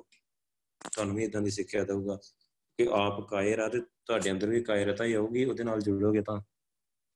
ਤੇ ਸੋ ਇਸ ਕਰਕੇ ਗੁਰੂ ਸਾਹਿਬ ਨੇ ਫਿਰ ਉਹਨਾਂ ਨੂੰ ਸਿੱਖਿਆ ਦਿੱਤੀ ਸਾਰੀ ਤੇ ਵਾਹਿਗੁਰੂ ਨਾਲ ਜੋੜਿਆ, ਨਾਮ ਨਾਲ ਜੋੜਿਆ, ਰੱਬ ਨਾਲ ਜੁੜਨ ਦੀ ਸਾਰੀ ਜਿਹੜੀ ਉਹਨਾਂ ਨੂੰ ਸਾਰਾ ਪ੍ਰੋਸੈਸ ਹੀ ਸਾਰੀ ਗੁਰਮਤਿ ਪੜ੍ਹਾਈ ਪੜ੍ਹਾਈ। ਫਿਰ ਉੱਥੋਂ ਗੁਰੂ ਸਾਹਿਬ ਰਾਜਸਥਾਨ ਆ ਗਏ ਵਾਪਸ। ਰਾਜਸਥਾਨ ਆਬੂ ਪਰਬਤ ਤੇ ਪਹੁੰਚ ਕੇ ਉੱਥੇ ਨਾ ਇੱਕ ਜੈਨੂ, ਜੈਨੀ ਸਾਧੂਆਂ ਹੈ, ਜੈਨੀ ਸਾਧੂਆਂ ਦਾ ਪੂਰਾ ਟੋਲਾ ਹੈ। ਕਿਉਂਕਿ ਜੈਨੀ ਸਾਧੂ ਆ, ਜਿਨ੍ਹਾਂ ਦੀ ਗੱਲ ਗੁਰੂ ਸਾਹਿਬ ਨੇ ਆਪਾਂ ਨੂੰ ਪਤਾ ਹੈ ਵਾਰ ਦੇ ਵਿੱਚ ਵੀ ਕੀਤੀ ਹੈ ਨਾ ਨਾਨਕ ਜੇ ਸਿਰ ਖੁੱਥੇ ਨਾਵਣ ਨਾਹੀ ਸਤ ਚੱਟੇ ਸਿਰ ਛਾਈ। ਇਹਨਾਂ ਦਾ ਜੀਵਨ ਬਹੁਤ ਗੰਦਾ ਹੈ। ਇਹ ਲੋਕ ਜੈਨੀ ਸਾਧੂ ਜਿਹੜੇ ਨਹਾਉਂਦੇ ਹੀ ਨਹੀਂ ਜਦੋਂ ਵੀ ਕੋਈ ਇਹਨਾਂ ਦੇ ਧਰਮ ਵਿੱਚ ਜਾਂਦਾ ਨਾ, ਕੋਈ ਸਾਧੂ ਬਣਨਾ ਚਾਹੁੰਦਾ ਆ, ਤੇ ਉਹਦੇ ਸਾਰੇ ਸਿਰ ਵਿੱਚ ਪਹਿਲਾਂ ਸਵਾਹ ਮਲ ਕੇ ਉਹਦਾ ਵਾਲ ਆ, ਸਿਰ ਦਾ ਵਾਲ ਇੱਕ ਇੱਕ ਵਾਲ ਕਰਕੇ ਸਾਰਾ ਪੁੱਟ ਦਿੰਦੇ ਸੀ। ਤੇ ਉਹ ਬਿਲਕੁਲ ਗੰਜੀ ਟਿੰਡ ਕੱਢ ਦਿੰਦੇ ਉਹਦੀ। ਤੇ ਫਿਰ ਉਹ ਨਾ ਮਤਲਬ ਉਹਨਾਂ ਦੇ ਵਿੱਚ ਬੜੇ ਨਾ ਅਹਿੰਸਾ ਪਰਮੋ ਧਰਮਾਨਾਂ ਦਾ ਲੋਗੋ ਹੈਗਾ ਕਿ ਕਿਸੇ ਜੀਵ ਨੂੰ ਮਾਰਨਾ ਨਹੀਂ, ਜੀਵ ਹੱਤਿਆ ਨਹੀਂ ਕਰਨੀ। ਇਥੋਂ ਤੱਕ ਕਿ ਜਦੋਂ ਚੱਲਦੇ ਆ ਨਾ, ਰੋਡ ਤੇ ਚੱਲਦੇ ਆ ਤੇ ਆਪਣੇ ਅੱਗੇ ਨਾ ਇੱਕ ਝਾੜੂ ਨਾਲ ਨਾ ਲੈ ਕੇ ਨਾ ਸਫ਼ਾਈ ਕਰਦੇ ਜਾਂਦੇ ਆ ਕਿ ਕੋਈ ਕੀੜੀ ਵਗੈਰਾ, ਕੋਈ ਛੋਟਾ ਮੋਟਾ ਜੀਵ ਆ ਜਿਹੜਾ ਪੈਰ ਥਲੇ ਆ ਕੇ ਮਰ ਨਾ ਜਾਏ ਤੇ ਸਾਨੂੰ ਉਹਦਾ ਪਾਪ ਨਾ ਲੱਗ ਜਾਏ। ਇੰਨਾ ਵਹਿਮ ਹੈ ਉਹਨਾਂ ਦੇ ਅੰਦਰ। ਤੇ ਉਹ ਜਿਵੇਂ ਆਪਾਂ ਸਬਜ਼ੀ ਬਣਾ ਕੇ ਖਾ ਲੈਂਦੇ ਆ, ਸਬਜ਼ੀ ਵੀ ਨਹੀਂ ਖਾਂਦੇ, ਕਹਿੰਦੇ ਵੀ ਸਾਰੀ ਜੀਵ ਹੱਤਿਆ ਆ ਸਬਜ਼ੀ ਖਾਣੀ। ਤੇ ਉਹ ਮਤਲਬ ਇਦਾਂ ਬੜਾ ਉਹਨਾਂ ਦਾ ਨਾ ਜੀਵਨ ਬੜਾ ਨਕਮਾ ਟਾਈਪ ਜਿਹਨੂੰ ਆਪਾਂ ਕਹਿ ਲਈ ਨਹਾਉਂਦੇ ਵੀ ਨਹੀਂ। ਕਹਿੰਦੇ ਨਹਾਉਣ ਦੇ ਨਾਲ ਵੀ ਜੀਵ ਹੱਤਿਆ ਹੋ ਜਾਂਦੀ ਆ, ਪਾਣੀ ਜਿੱਧਰ ਨੂੰ ਰੁੜ ਕੇ ਜਾਂਦਾ, ਕਈ ਜੀਵ ਮਾਰੇ ਜਾਂਦੇ ਆ। ਤੇ ਬਹੁਤ ਜ਼ਿਆਦਾ ਗੰਦਾ ਜੀਵਨ ਜਿਵੇਂ ਇਥੋਂ ਤੱਕ ਕਿ ਜਿਵੇਂ ਜੰਗਲ ਪਾਣੀ ਜਾਂਦੇ ਸੀ ਨਾ, ਲੈਟਰੀਨ ਵਗੈਰਾ ਜਾਂਦੇ ਸੀ, ਉਹਨੂੰ ਤੀਲੇ ਦੇ ਨਾਲ ਫਰੋਲ ਕੇ ਆਉਂਦੇ ਕਿ ਉਹਦੇ ਵਿੱਚ ਕੀੜੇ ਮਕੌੜੇ ਮਰ ਜਾਣਗੇ। ਐਡਾ ਗੰਦਾ ਜੀਵਨ ਹੈ। ਉਹ ਸਾਰੀਆਂ ਗੱਲਾਂ ਗੁਰਬਾਣੀ 'ਚ ਲਿਖੀਆਂ ਗੁਰੂ ਪਾਤਸ਼ਾਹ ਨੇ, ਮੈਂ ਆਪਣੇ ਕੋਲੋਂ ਨਹੀਂ ਕਹਿ ਰਿਹਾ।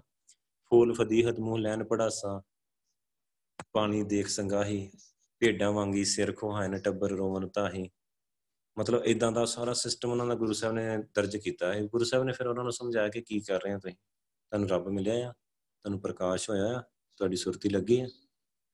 ਮਤਲਬ ਬਾਹਰ ਕਿਤੇ ਜਿਵੇਂ ਜੰਗਲ ਵਿੱਚ ਜਾ ਕੇ ਨਾ, ਜਿਵੇਂ ਆਪਾਂ ਕਿ ਦੇਖਦੇ ਨਾ ਕੋਈ ਡੈਥ ਹੋਈ ਹੋਵੇ ਤੇ ਉੱਥੇ ਸਾਰੇ ਜਣ ਨੀਵੀਂ ਪਾ ਕੇ ਬੈਠੇ ਹੁੰਦੇ ਨਾ, ਮੂੰਹ ਜਿਹਾ ਬਣਾ ਕੇ। ਐਦਾਂ ਮੂੰਹ ਜਿਹਾ ਬਣਾ ਕੇ ਬੈਠੇ ਰਹਿੰਦੇ ਸੀ ਤੇ ਗੁਰੂ ਪਾਤਸ਼ਾਹ ਨੇ ਫਿਰ ਉਹਨਾਂ ਨੂੰ ਸਾਰੀ ਸਿੱਖਿਆ ਦਿੱਤੀ, ਸਹੀ, ਰੱਬ ਦਾ ਰਾਹ ਦਿਖਾਇਆ। ਕਿ ਨਾਮ ਜਪੀਦਾ ਆ, ਸੁਰਤੀ ਲਾਈਦੀ ਆ, ਖਾਓ, ਪੀਓ, ਦੁਨੀਆ ਜਾਏ ਜੇ। ਤੇ ਹੱਸਦੇ, ਖੇਡਦੇ, ਸਾਰਾ ਕੁਝ ਗ੍ਰਸਤੀ ਜੀਵਨ ਵਿੱਚ ਰਹਿੰਦਿਆਂ ਵੀ ਮੁਕਤੀ ਮਿਲ ਜਾਂਦੀ ਹੈ ਜੇ ਆਪਾਂ ਵਾਹਿਗੁਰੂ ਦੀ ਸੱਚੀ ਭਗਤੀ ਕਰੀਏ ਤਾਂ। ਗੁਰੂ ਪਾਤਸ਼ਾਹ ਨੇ ਉਹਨਾਂ ਨੂੰ ਸਾਰਾ ਕੁਝ ਸਮਝਾ ਕੇ ਫਿਰ ਉਥੋਂ ਗੁਰੂ ਪਾਤਸ਼ਾਹ ਵਾਪਸ ਅੱਗੇ ਪੁਸ਼ਕਰ, ਆਗਰਾ ਤੇ ਮਥਰਾ ਪਹੁੰਚੇ।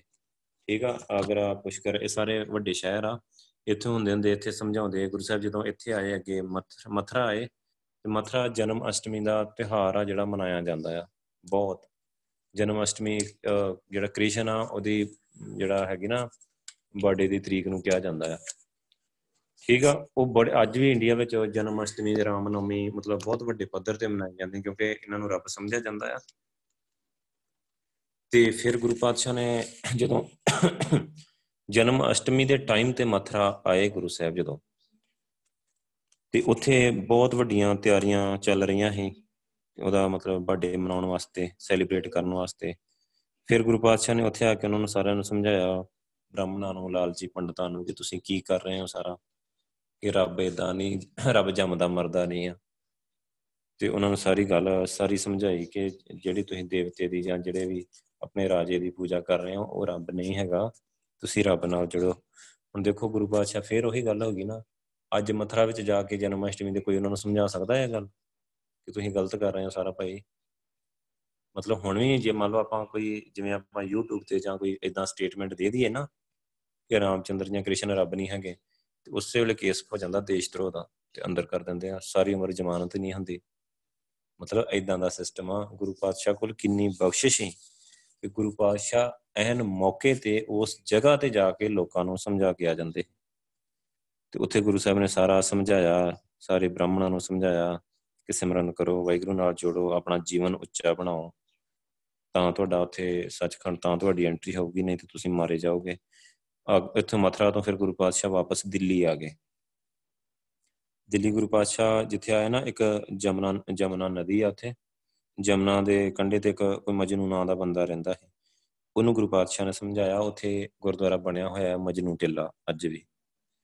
ਠੀਕ ਆ, ਉਥੋਂ ਵਾਪਸ ਗੁਰੂ ਸਾਹਿਬ ਪਾਣੀਪਤ, ਕਰਨਾਲ, ਕੁਰਸ਼ੇਤਰ ਹੁੰਦੇ ਹੁੰਦੇ ਵਾਪਸ ਕੁਰਸ਼ੇਤਰ ਪਹੁੰਚ ਗਏ ਗੁਰੂ ਪਾਤਸ਼ਾਹ। ਠੀਕ ਆ, ਕੁਰਸ਼ੇਤਰ, ਕੁਰਕਸ਼ੇਤਰ ਜਿਹਨੂੰ ਕਹਿੰਦੇ ਆ, ਹਰਿਆਣੇ 'ਚ ਪੈਂਦਾ ਇਸ ਇਸ ਟਾਈਮ ਹਰਿਆਣਾ ਸਟੇਟ ਵਿੱਚ ਆ। ਉੱਥੇ ਕੀ ਹੁੰਦਾ, ਸੂਰਜ ਗ੍ਰਹਿਣ ਦੇ ਮੌਕੇ ਤੇ ਨਾ ਬਹੁਤ ਲੋਕ ਇਕੱਠੇ ਹੁੰਦੇ ਆ। ਤੇ ਮਤਲਬ ਬੜਾ ਤਕੜਾ ਮੇਲਾ ਲੱਗਦਾ ਆ ਉੱਥੇ। ਠੀਕ ਆ, ਜਦੋਂ ਗੁਰੂ ਪਾਤਸ਼ਾਹ ਪਹੁੰਚੇ ਤੇ ਉਦੋਂ ਸੂਰਜ ਗ੍ਰਹਿਣ ਲੱਗਣ ਵਾਲਾ ਸੀ, ਉੱਥੇ ਕਾਫੀ ਮੇਲੇ ਤੇ ਭੀੜ ਜਮਾ ਹੋ ਰਹੀ ਸੀ। ਗੁਰੂ ਪਾਤਸ਼ਾਹ ਇਹੋ ਜਿਹੀਆਂ ਚੀਜ਼ਾਂ ਲੱਭਦੇ ਫਿਰ ਰਹਿੰਦੇ ਸੀ, ਪ੍ਰਚਾਰ ਕਰਨ ਵਾਸਤੇ ਕਿ ਜਿੱਥੇ ਜ਼ਿਆਦਾ ਲੋਕ ਹੋਣ। ਉੱਥੇ ਫਿਰ ਬੜੇ ਲੋਕ ਆਏ, ਮਤਲਬ ਇਸ਼ਨਾਨ ਕਰਨ ਵਾਸਤੇ, ਬੜੀ ਭੀੜ ਇਕੱਠੀ ਹੋਈ ਸੀ ਉੱਥੇ। ਤੇ ਗੁਰੂ ਪਾਤਸ਼ਾਹ ਨੇ ਉੱਥੇ ਕੀ ਕੀਤਾ, ਜਦੋਂ ਸੂਰਜ ਗ੍ਰਹਿਣ ਹੁੰਦਾ ਆ ਤੇ ਪੰਡਤ ਲੋਕ ਕਹਿੰਦੇ ਕਿ ਅੱਗ ਨਹੀਂ ਬਾਲਣੀ ਚਾਹੀਦੀ ਤਾਂ ਕਿ ਵਧੀਆ ਨਹੀਂ ਸ਼ੁਭ ਨਹੀਂ ਆ।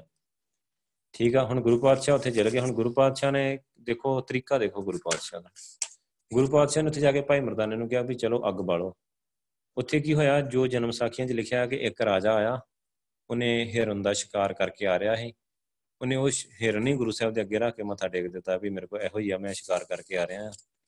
ਤੇ ਗੁਰੂ ਸਾਹਿਬ ਨੇ ਭਾਈ ਮਰਦਾਨੇ ਨੂੰ ਇਸ਼ਾਰਾ ਕੀਤਾ। ਭਾਈ ਮਰਦਾਨੇ ਨੇ ਉਹਨੂੰ ਤਿਆਰ ਕਰਕੇ ਪੂਰਾ ਸ਼ਿਲਦ ਬਿਲਦ ਕਰਕੇ ਸਾਫ਼ ਸਫ਼ਾਈ ਕਰਕੇ ਤੇ ਕੱਟ ਕੇ ਤੇ ਉਹਨੂੰ ਪਤੀਲੇ 'ਚ ਪਾ ਕੇ ਤੇ ਉੱਥੇ ਅੱਗ ਬਾਲ ਦਿੱਤੀ ਤੇ ਉੱਤੇ ਰੱਖ ਦਿੱਤਾ ਉਸ ਸਾਰੇ ਪਾਸੇ ਰੌਲਾ ਪੈ ਗਿਆ। ਇੱਕਦਮ ਇਹ ਧੂਆਂ ਨਿਕਲਿਆ, ਉੱਪਰ ਅੱਗ ਨਿਕਲੀ ਪੂਰੀ। ਉੱਥੇ ਰੌਲਾ ਪੈ ਗਿਆ ਕਿ ਅੱਗ ਕਿਨੇ ਬਾਲੀ ਆ, ਕਿਉਂਕਿ ਅੱਗ ਨਹੀਂ ਬਾਲੀ ਜਾਣੀ ਚਾਹੀਦੀ ਸੂਰਜ ਗ੍ਰਹਿਣ ਦੇ ਮੌਕੇ ਤੇ। ਤੇ ਸਾਰੇ ਉੱਥੇ ਰੌਲਾ ਪੈ ਗਿਆ, ਸਾਰੇ ਜਣੇ ਇਕੱਠੇ ਹੋ ਗਏ। ਫਿਰ ਉਹਨਾਂ ਨੂੰ ਪਤਾ ਲੱਗਾ ਅੱਗ ਦੇ ਬਾਲੀ ਇਹਨਾਂ ਦੇ ਉੱਤੇ ਮੀਟ ਰੱਖਿਆ ਹੋਇਆ, ਮਾਸ ਰੱਖਿਆ ਹੋਇਆ ਆ। ਉਹ ਹੋਰ ਜ਼ਿਆਦੀ ਅੱਗ ਵਾਂਗੂ ਗੱਲ ਫੈਲ ਗਈ ਸਾਰੇ ਪਾਸੇ। ਸਾਰੇ ਪੰਡਤ ਹੀ ਜਿਹੜੇ, ਚੌਧਰੀ ਪੰਡਤ ਹੀ ਮੁੱਖ ਉੱਥੇ ਹੈਗੇ ਸੀ।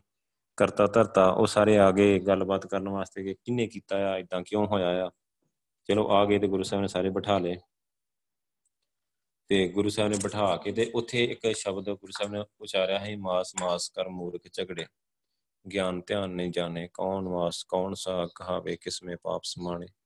ਗੈਂਡਾ ਮਾਰ ਹੋਮ ਜੱਗੀ ਦੇਵਤਿਆਂ ਕੀ ਬਾਣੇ। ਪਾਂਡੇ ਤੂੰ ਜਾਣੇ ਨਾਹੀ ਕਿੱਥੋਂ ਮਾਸ ਉਪੰਨਾ ਤੋਇਓ ਅਨ ਕਮਾਦ ਕਪਾਹ ਤੋਇਓ ਤੁਰੇ ਭਵਨ ਗੰਨਾ।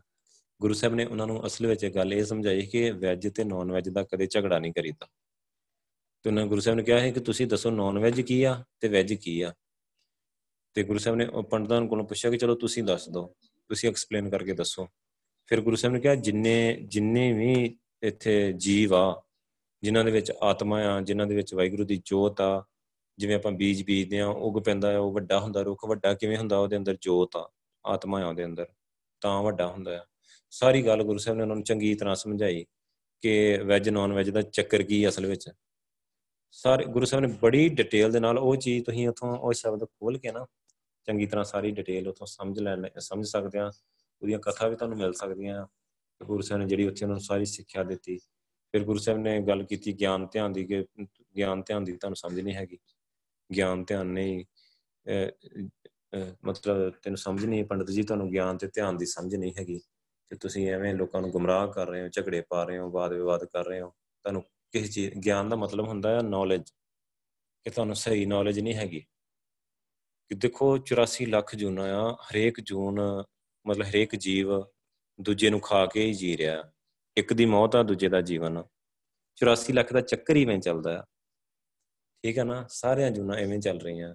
ਤੇ ਗੁਰੂ ਪਾਤਸ਼ਾਹ ਨੇ ਉਹਨਾਂ ਨੂੰ ਸਾਰੀ ਗੱਲ ਸਮਝਾਈ ਕਿ ਤੁਹਾਨੂੰ ਗਿਆਨ ਨਹੀਂ ਹੈ ਤੁਹਾਨੂੰ ਨੌਲੇਜ ਨਹੀਂ ਹੈਗੀ। ਤੇ ਨਾ ਤੁਹਾਡੀ ਸੁਰਤੀ ਲੱਗਦੀ ਹੈ ਧਿਆਨ ਵੀ ਨਹੀਂ ਹੈਗਾ। ਜੇ ਤੁਹਾਨੂੰ ਗਿਆਨ ਹੋਵੇ, ਧਿਆਨ ਹੋਵੇ ਤੇ ਇਦਾਂ ਖਾਣ ਨਾਲ ਜਾਂ ਇਦਾਂ ਕਰਨ ਨਾਲ ਕੁਝ ਨਹੀਂ ਹੁੰਦਾ। ਨਾਲੇ ਗੁਰੂ ਸਾਹਿਬ ਨੇ ਨਾਲ ਸਮਝਾਇਆ ਕਿ ਸੂਰਜ ਗ੍ਰਹਿਣ ਦੇ ਮੌਕੇ ਤੇ ਇੱਥੇ ਨਹਾਉਣ ਨਾਲ ਤੁਹਾਨੂੰ ਕੁਝ ਨਹੀਂ ਲੱਭਣਾ। ਇਹ ਵੀ ਸਮਝਾਇਆ। ਫਿਰ ਉਹਨਾਂ ਨੇ, ਕਿਉਂਕਿ ਬੜੀ ਲੰਬੀ ਵਿਚਾਰ ਹੋਈ ਉੱਥੇ ਗੁਰੂ ਸਾਹਿਬ ਦੀ ਪੰਡਤਾਂ ਦੇ ਨਾਲ। ਤੇ ਪੰਡਤਾਂ ਨੂੰ ਮਤਲਬ ਝੁਕਣਾ ਪਿਆ। ਪੰਡਤਾਂ ਨੇ ਗੁਰੂ ਸਾਹਿਬ ਦੇ ਬਾਅਦ ਵਿੱਚ ਗੱਲ ਮੰਨੀ।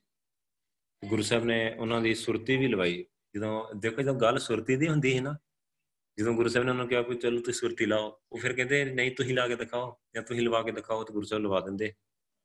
ਸੁਰਤੀ ਲਵਾ ਕੇ ਨਰਕਾਂ ਦਿਖਾ ਦਿੰਦੇ ਸੀ, ਸੱਚਖੰਡ ਦਿਖਾ ਦਿੰਦੇ ਸੀ, ਸਾਰੀ ਖੇਡ ਦਿਖਾ ਦਿੰਦੇ ਸੀ।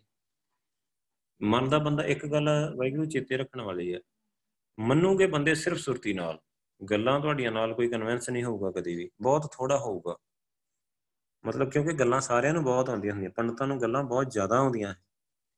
ਪਰ ਗੁਰੂ ਪਾਤਸ਼ਾਹ ਬਖਸ਼ਿਸ਼ ਦੇ ਘਰ ਹੀ ਜਦੋਂ ਗੁਰੂ ਸਾਹਿਬ ਸੁਰਤੀ ਲਵਾ ਦਿੰਦੇ ਸੀ, ਸਾਰਾ ਕੁਝ ਦਿਖਾ ਦਿੰਦੇ ਸੀ, ਫਿਰ ਉਹਨਾਂ ਨੂੰ ਝੁਕਣਾ ਪੈਂਦਾ ਹੈ ਤੇ ਜਦੋਂ ਹੈੱਡ, ਜਿਹੜੇ ਹੈੱਡ ਪੰਡਤ ਸੀ, ਉਹਨਾਂ ਦੀ ਗੁਰੂ ਸਾਹਿਬ ਸੁਰਤੀ ਲਵਾ ਕੇ ਉਹਨਾਂ ਨੂੰ ਸਾਰਾ ਕੁਝ ਸਮਝਾ ਦਿੰਦੇ ਤੇ ਬਾਕੀ ਜਿਹੜੇ ਆਮ ਪਬਲਿਕ ਹੀ ਉਹ ਸਾਰੀ ਗੱਲ ਆਪਣੇ ਆਪ ਹੀ ਮੰਨ ਲੈਂਦੀ ਤੇ ਗੁਰੂ, ਹੁਣ ਹੁਣ ਤਾਂ ਆਪਾਂ ਜੇ ਵੈਸੇ ਦੇਖੀਏ ਤੇ ਇਹ ਬਹੁਤ ਵੱਡੇ ਮਤਲਬ ਘਟਨਾਵਾਂ ਹੀ ਇਦਾਂ ਪੰਡਤਾਂ ਦੇ ਘਰ ਵਿੱਚ ਜਾ ਕੇ ਕੋਈ ਬੰਦਾ ਅੱਗ ਨਹੀਂ ਬਾਲ ਸਕਦਾ, ਜਾਂ ਉੱਥੇ ਮੀਟ ਨਹੀਂ ਰੱਖ ਸਕਦਾ।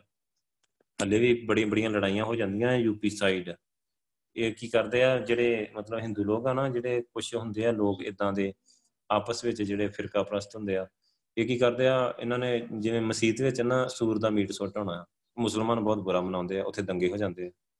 ਜਾਂ ਮੁਸਲਮਾਨਾਂ ਨੇ ਕੀ ਕਰਨਾ, ਕੋਈ ਗਾਂ ਵੱਢ ਕੇ ਉਹਦਾ ਮੀਟ ਮੰਦਰ ਵਿੱਚ ਸੁੱਟ ਹੋਣਾ, ਉਸ ਉਸ ਚੀਜ਼ ਤੋਂ ਬੜੇ ਝਗੜੇ ਹੋ ਜਾਂਦੇ ਲੜਾਈ ਹੋ ਜਾਂਦੀ ਹੈ ਕਈ ਬੰਦੇ ਕਤਲ ਹੋ ਜਾਂਦੇ, ਦੰਗੇ ਹੋ ਜਾਂਦੇ ਆ।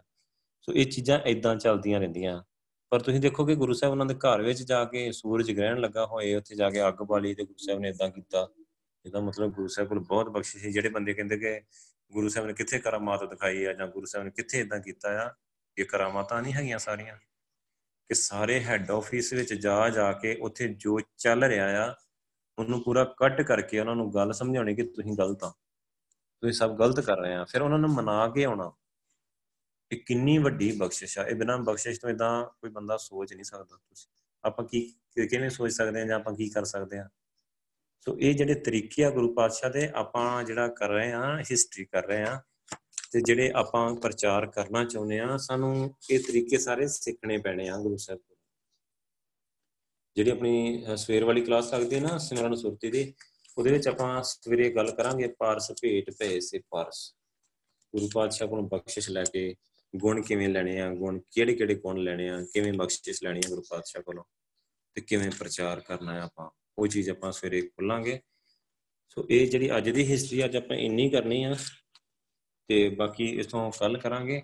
ਪਰ ਇਹਦੇ ਵਿੱਚ ਜਿਹੜੀ ਸਿੱਖਿਆ ਆ, ਜਿੱਥੇ ਜਿੱਥੇ ਗੁਰੂ ਸਾਹਿਬ ਗਏ, ਜਿਹੜੇ ਤਰੀਕੇ ਨਾਲ ਗੁਰੂ ਸਾਹਿਬ ਨੇ ਕੰਮ ਕੀਤਾ, ਕਿਉਂਕਿ ਆਪਾਂ ਜਿਹੜਾ ਇੱਕ ਨਜ਼ਰੀਆ ਹੁੰਦਾ ਨਾ ਆਈ ਸਾਈਡ ਦ੍ਰਿਸ਼ਟੀਕੋਣ ਜਿਹਨੂੰ ਕਹਿੰਦੇ ਆ ਆਪਾਂ ਹੁਣ ਆਮ ਲੇਖਕ ਆ ਜਿਹੜੇ ਜਾਂ ਜਿਹੜੇ ਸਾਰੇ ਹੈਗੇ ਆ ਕਥਾਵਾਚਕ ਆ, ਉਹ ਸਿਰਫ ਸਟੋਰੀ ਸੁਣਾਉਂਦੇ ਆ ਲੋਕਾਂ ਨੂੰ ਖੁਸ਼ ਕਰਨ ਵਾਸਤੇ।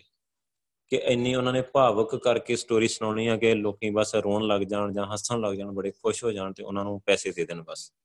ਬੜੇ ਲਾਈਕ ਕਰਨ ਸਟੋਰੀ ਸਿਰਫ ਉਹਨਾਂ ਦਾ ਮਤਲਬ ਇੰਨਾ ਹੀ ਹੁੰਦਾ ਹੈ ਪਰ ਆਪਾਂ ਜਿਹੜੀਆਂ ਸਟੋਰੀਆਂ ਪੜ੍ਹ ਰਹੇ ਆ, ਜਿਹੜੀ ਗੁਰੂ ਸਾਹਿਬ ਦੀ ਸਾਰੀਆਂ ਘਟਨਾਵਾਂ ਜਿੱਥੇ ਜਿੱਥੇ ਗਏ ਗੁਰੂ ਸਾਹਿਬ ਨੇ, ਕੀਤਾ ਕੀ ਆ ਗੁਰੂ ਸਾਹਿਬ ਨੇ? ਕਿਵੇਂ ਕੀਤਾ ਆ? ਕਿਵੇਂ ਚੇਂਜ ਕਿਵੇਂ ਕਰ ਦਿੱਤਾ ਗੁਰੂ ਸਾਹਿਬ ਨੇ? ਇੱਕ ਬੰਦੇ ਨੂੰ ਜਿਹੜਾ ਬੰਦੇ ਖਾ ਜਾਂਦਾ ਹੈ, ਪੂਰਾ ਜਿਹਨੂੰ ਰਾਖਸ਼ ਕਹਿ ਰਹੇ ਆ ਲੋਕ, ਉਹ ਕਿੰਨਾ ਉਸ ਟਾਈਮ ਤੇ ਇੱਕ ਤਰੀਕੇ ਨਾਲ ਆਪਾਂ ਕਹਿ ਲਈਏ ਕਿ ਹਾਈਪਰ ਹੋਇਆ ਪਿਆ, ਇੰਨੇ ਗੁੱਸੇ ਵਿੱਚ ਆ, ਤੇ ਉਹਨੂੰ ਕਿਵੇਂ ਸ਼ਾਂਤ ਕਿਵੇਂ ਕੀਤਾ ਗੁਰੂ ਸਾਹਿਬ ਨੇ? ਰੱਬ ਦੀ ਗੱਲ ਕਿਵੇਂ ਉਹਨੂੰ ਸਮਝਾਈ? ਸਭ ਜਗ੍ਹਾ ਤੇ ਜਾ ਜਾ ਕੇ ਗੁਰੂ ਸਾਹਿਬ ਨੇ ਰੱਬ ਦੀ ਗੱਲ ਕਿਵੇਂ ਸਮਝਾਈ? ਕਿਉਂਕਿ ਰੱਬ ਦਾ ਹੀ ਪ੍ਰਚਾਰ ਕਰਨਾ ਆਪਾਂ ਵਾਹਿਗੁਰੂ ਦਾ ਹੀ ਪ੍ਰਚਾਰ ਕਰਨਾ ਹੈ ਨਾਮ ਦਾ ਪ੍ਰਚਾਰ ਕਰਨਾ ਹੈ ਸੋ ਉਹ ਆਪਾਂ ਨੂੰ ਫਿਰ ਗੁਰੂ ਸਾਹਿਬ ਕੋਲੋਂ ਸਾਰੇ ਤਰੀਕੇ ਸਿੱਖਣੇ ਪੈਣੇ ਆ, ਗੁਰੂ ਸਾਹਿਬ ਨੂੰ ਕਾਪੀ ਕਰਨਾ ਪੈਣਾ ਆ। ਠੀਕ ਆ ਨਾ? ਤੇ ਇਹ ਬੇਸ਼ੱਕ ਇਹ ਚੀਜ਼ਾਂ ਆਪਾਂ ਨੂੰ ਪਤਾ ਹੈ ਕਿ ਇਨ ਬਿਨ ਹਿਸਟਰੀ ਸਾਡੇ ਤੱਕ ਨਹੀਂ ਆਈ। ਜੇ ਮੰਨ ਲਓ ਪੂਰਾ ਇੱਕ ਇੱਕ ਚੀਜ਼ ਉੱਥੇ ਕੀ ਵਾਪਰਿਆ, ਕਿਵੇਂ ਹੋਇਆ, ਗੁਰੂ ਸਾਹਿਬ ਨੇ ਕੀ ਕੀ ਗੱਲ ਕੀਤੀ, ਜੇ ਇਨ ਬਿਨ ਸਾਡੇ ਤੱਕ ਸਾਰੀ ਹਿਸਟਰੀ ਆਈ ਹੁੰਦੀ, ਫਿਰ ਸਾਨੂੰ ਬਹੁਤ ਸੌਖਾ ਹੋਣਾ ਹੈ, ਫਿਰ ਤਾਂ ਸਿੱਧਾ ਹੀ ਕਾਪੀ ਕਰ ਲੈਣਾ ਹੈ ਆਪਾਂ।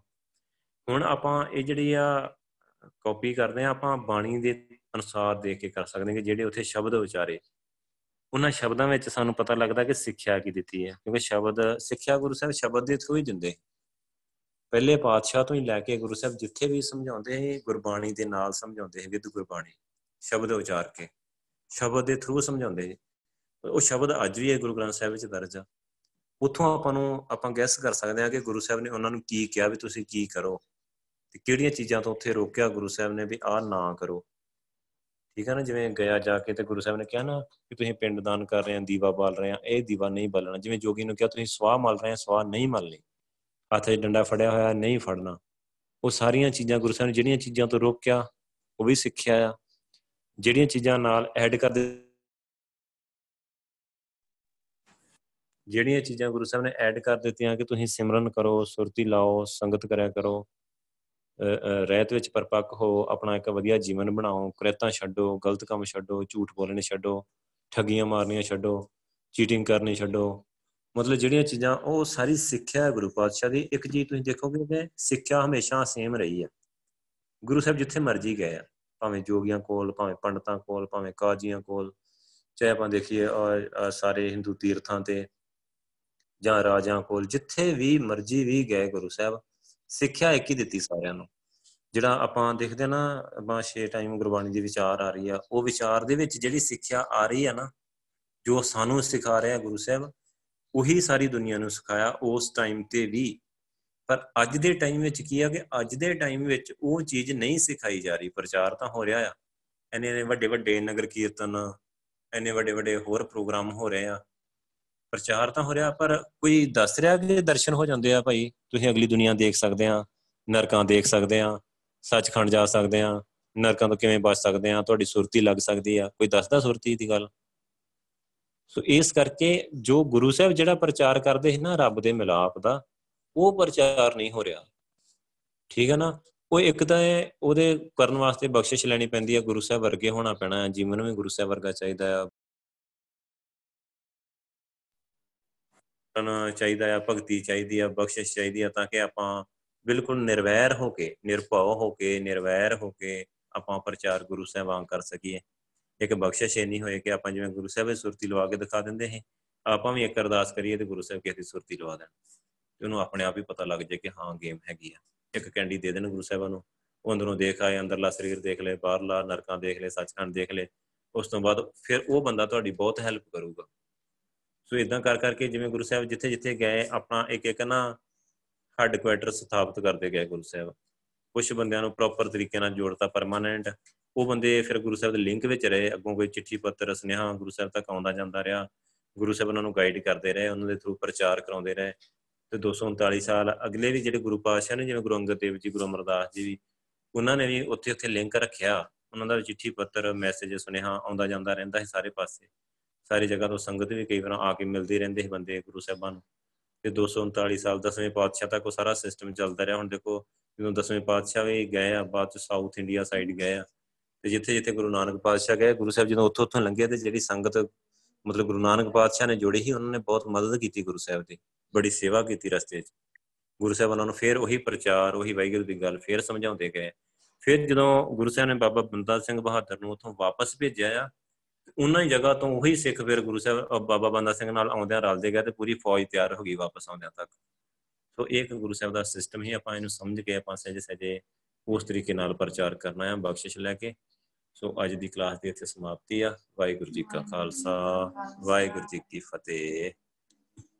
ਹੁਣ ਇਹਦੇ ਨਾਲ ਵਾਹਿਗੁਰੂ ਜੋੜਵੇਂ ਕੋਈ ਸਵਾਲ ਹੈਗੇ ਆ ਅੱਜ ਦੇ ਜਿਹੜੇ ਆਪਾਂ ਜਿੰਨੀ ਗੱਲ ਕੀਤੀ ਆ ਹਿਸਟਰੀ ਦੀ, ਤੇ ਤੁਸੀਂ ਕਰ ਸਕਦੇ ਆ।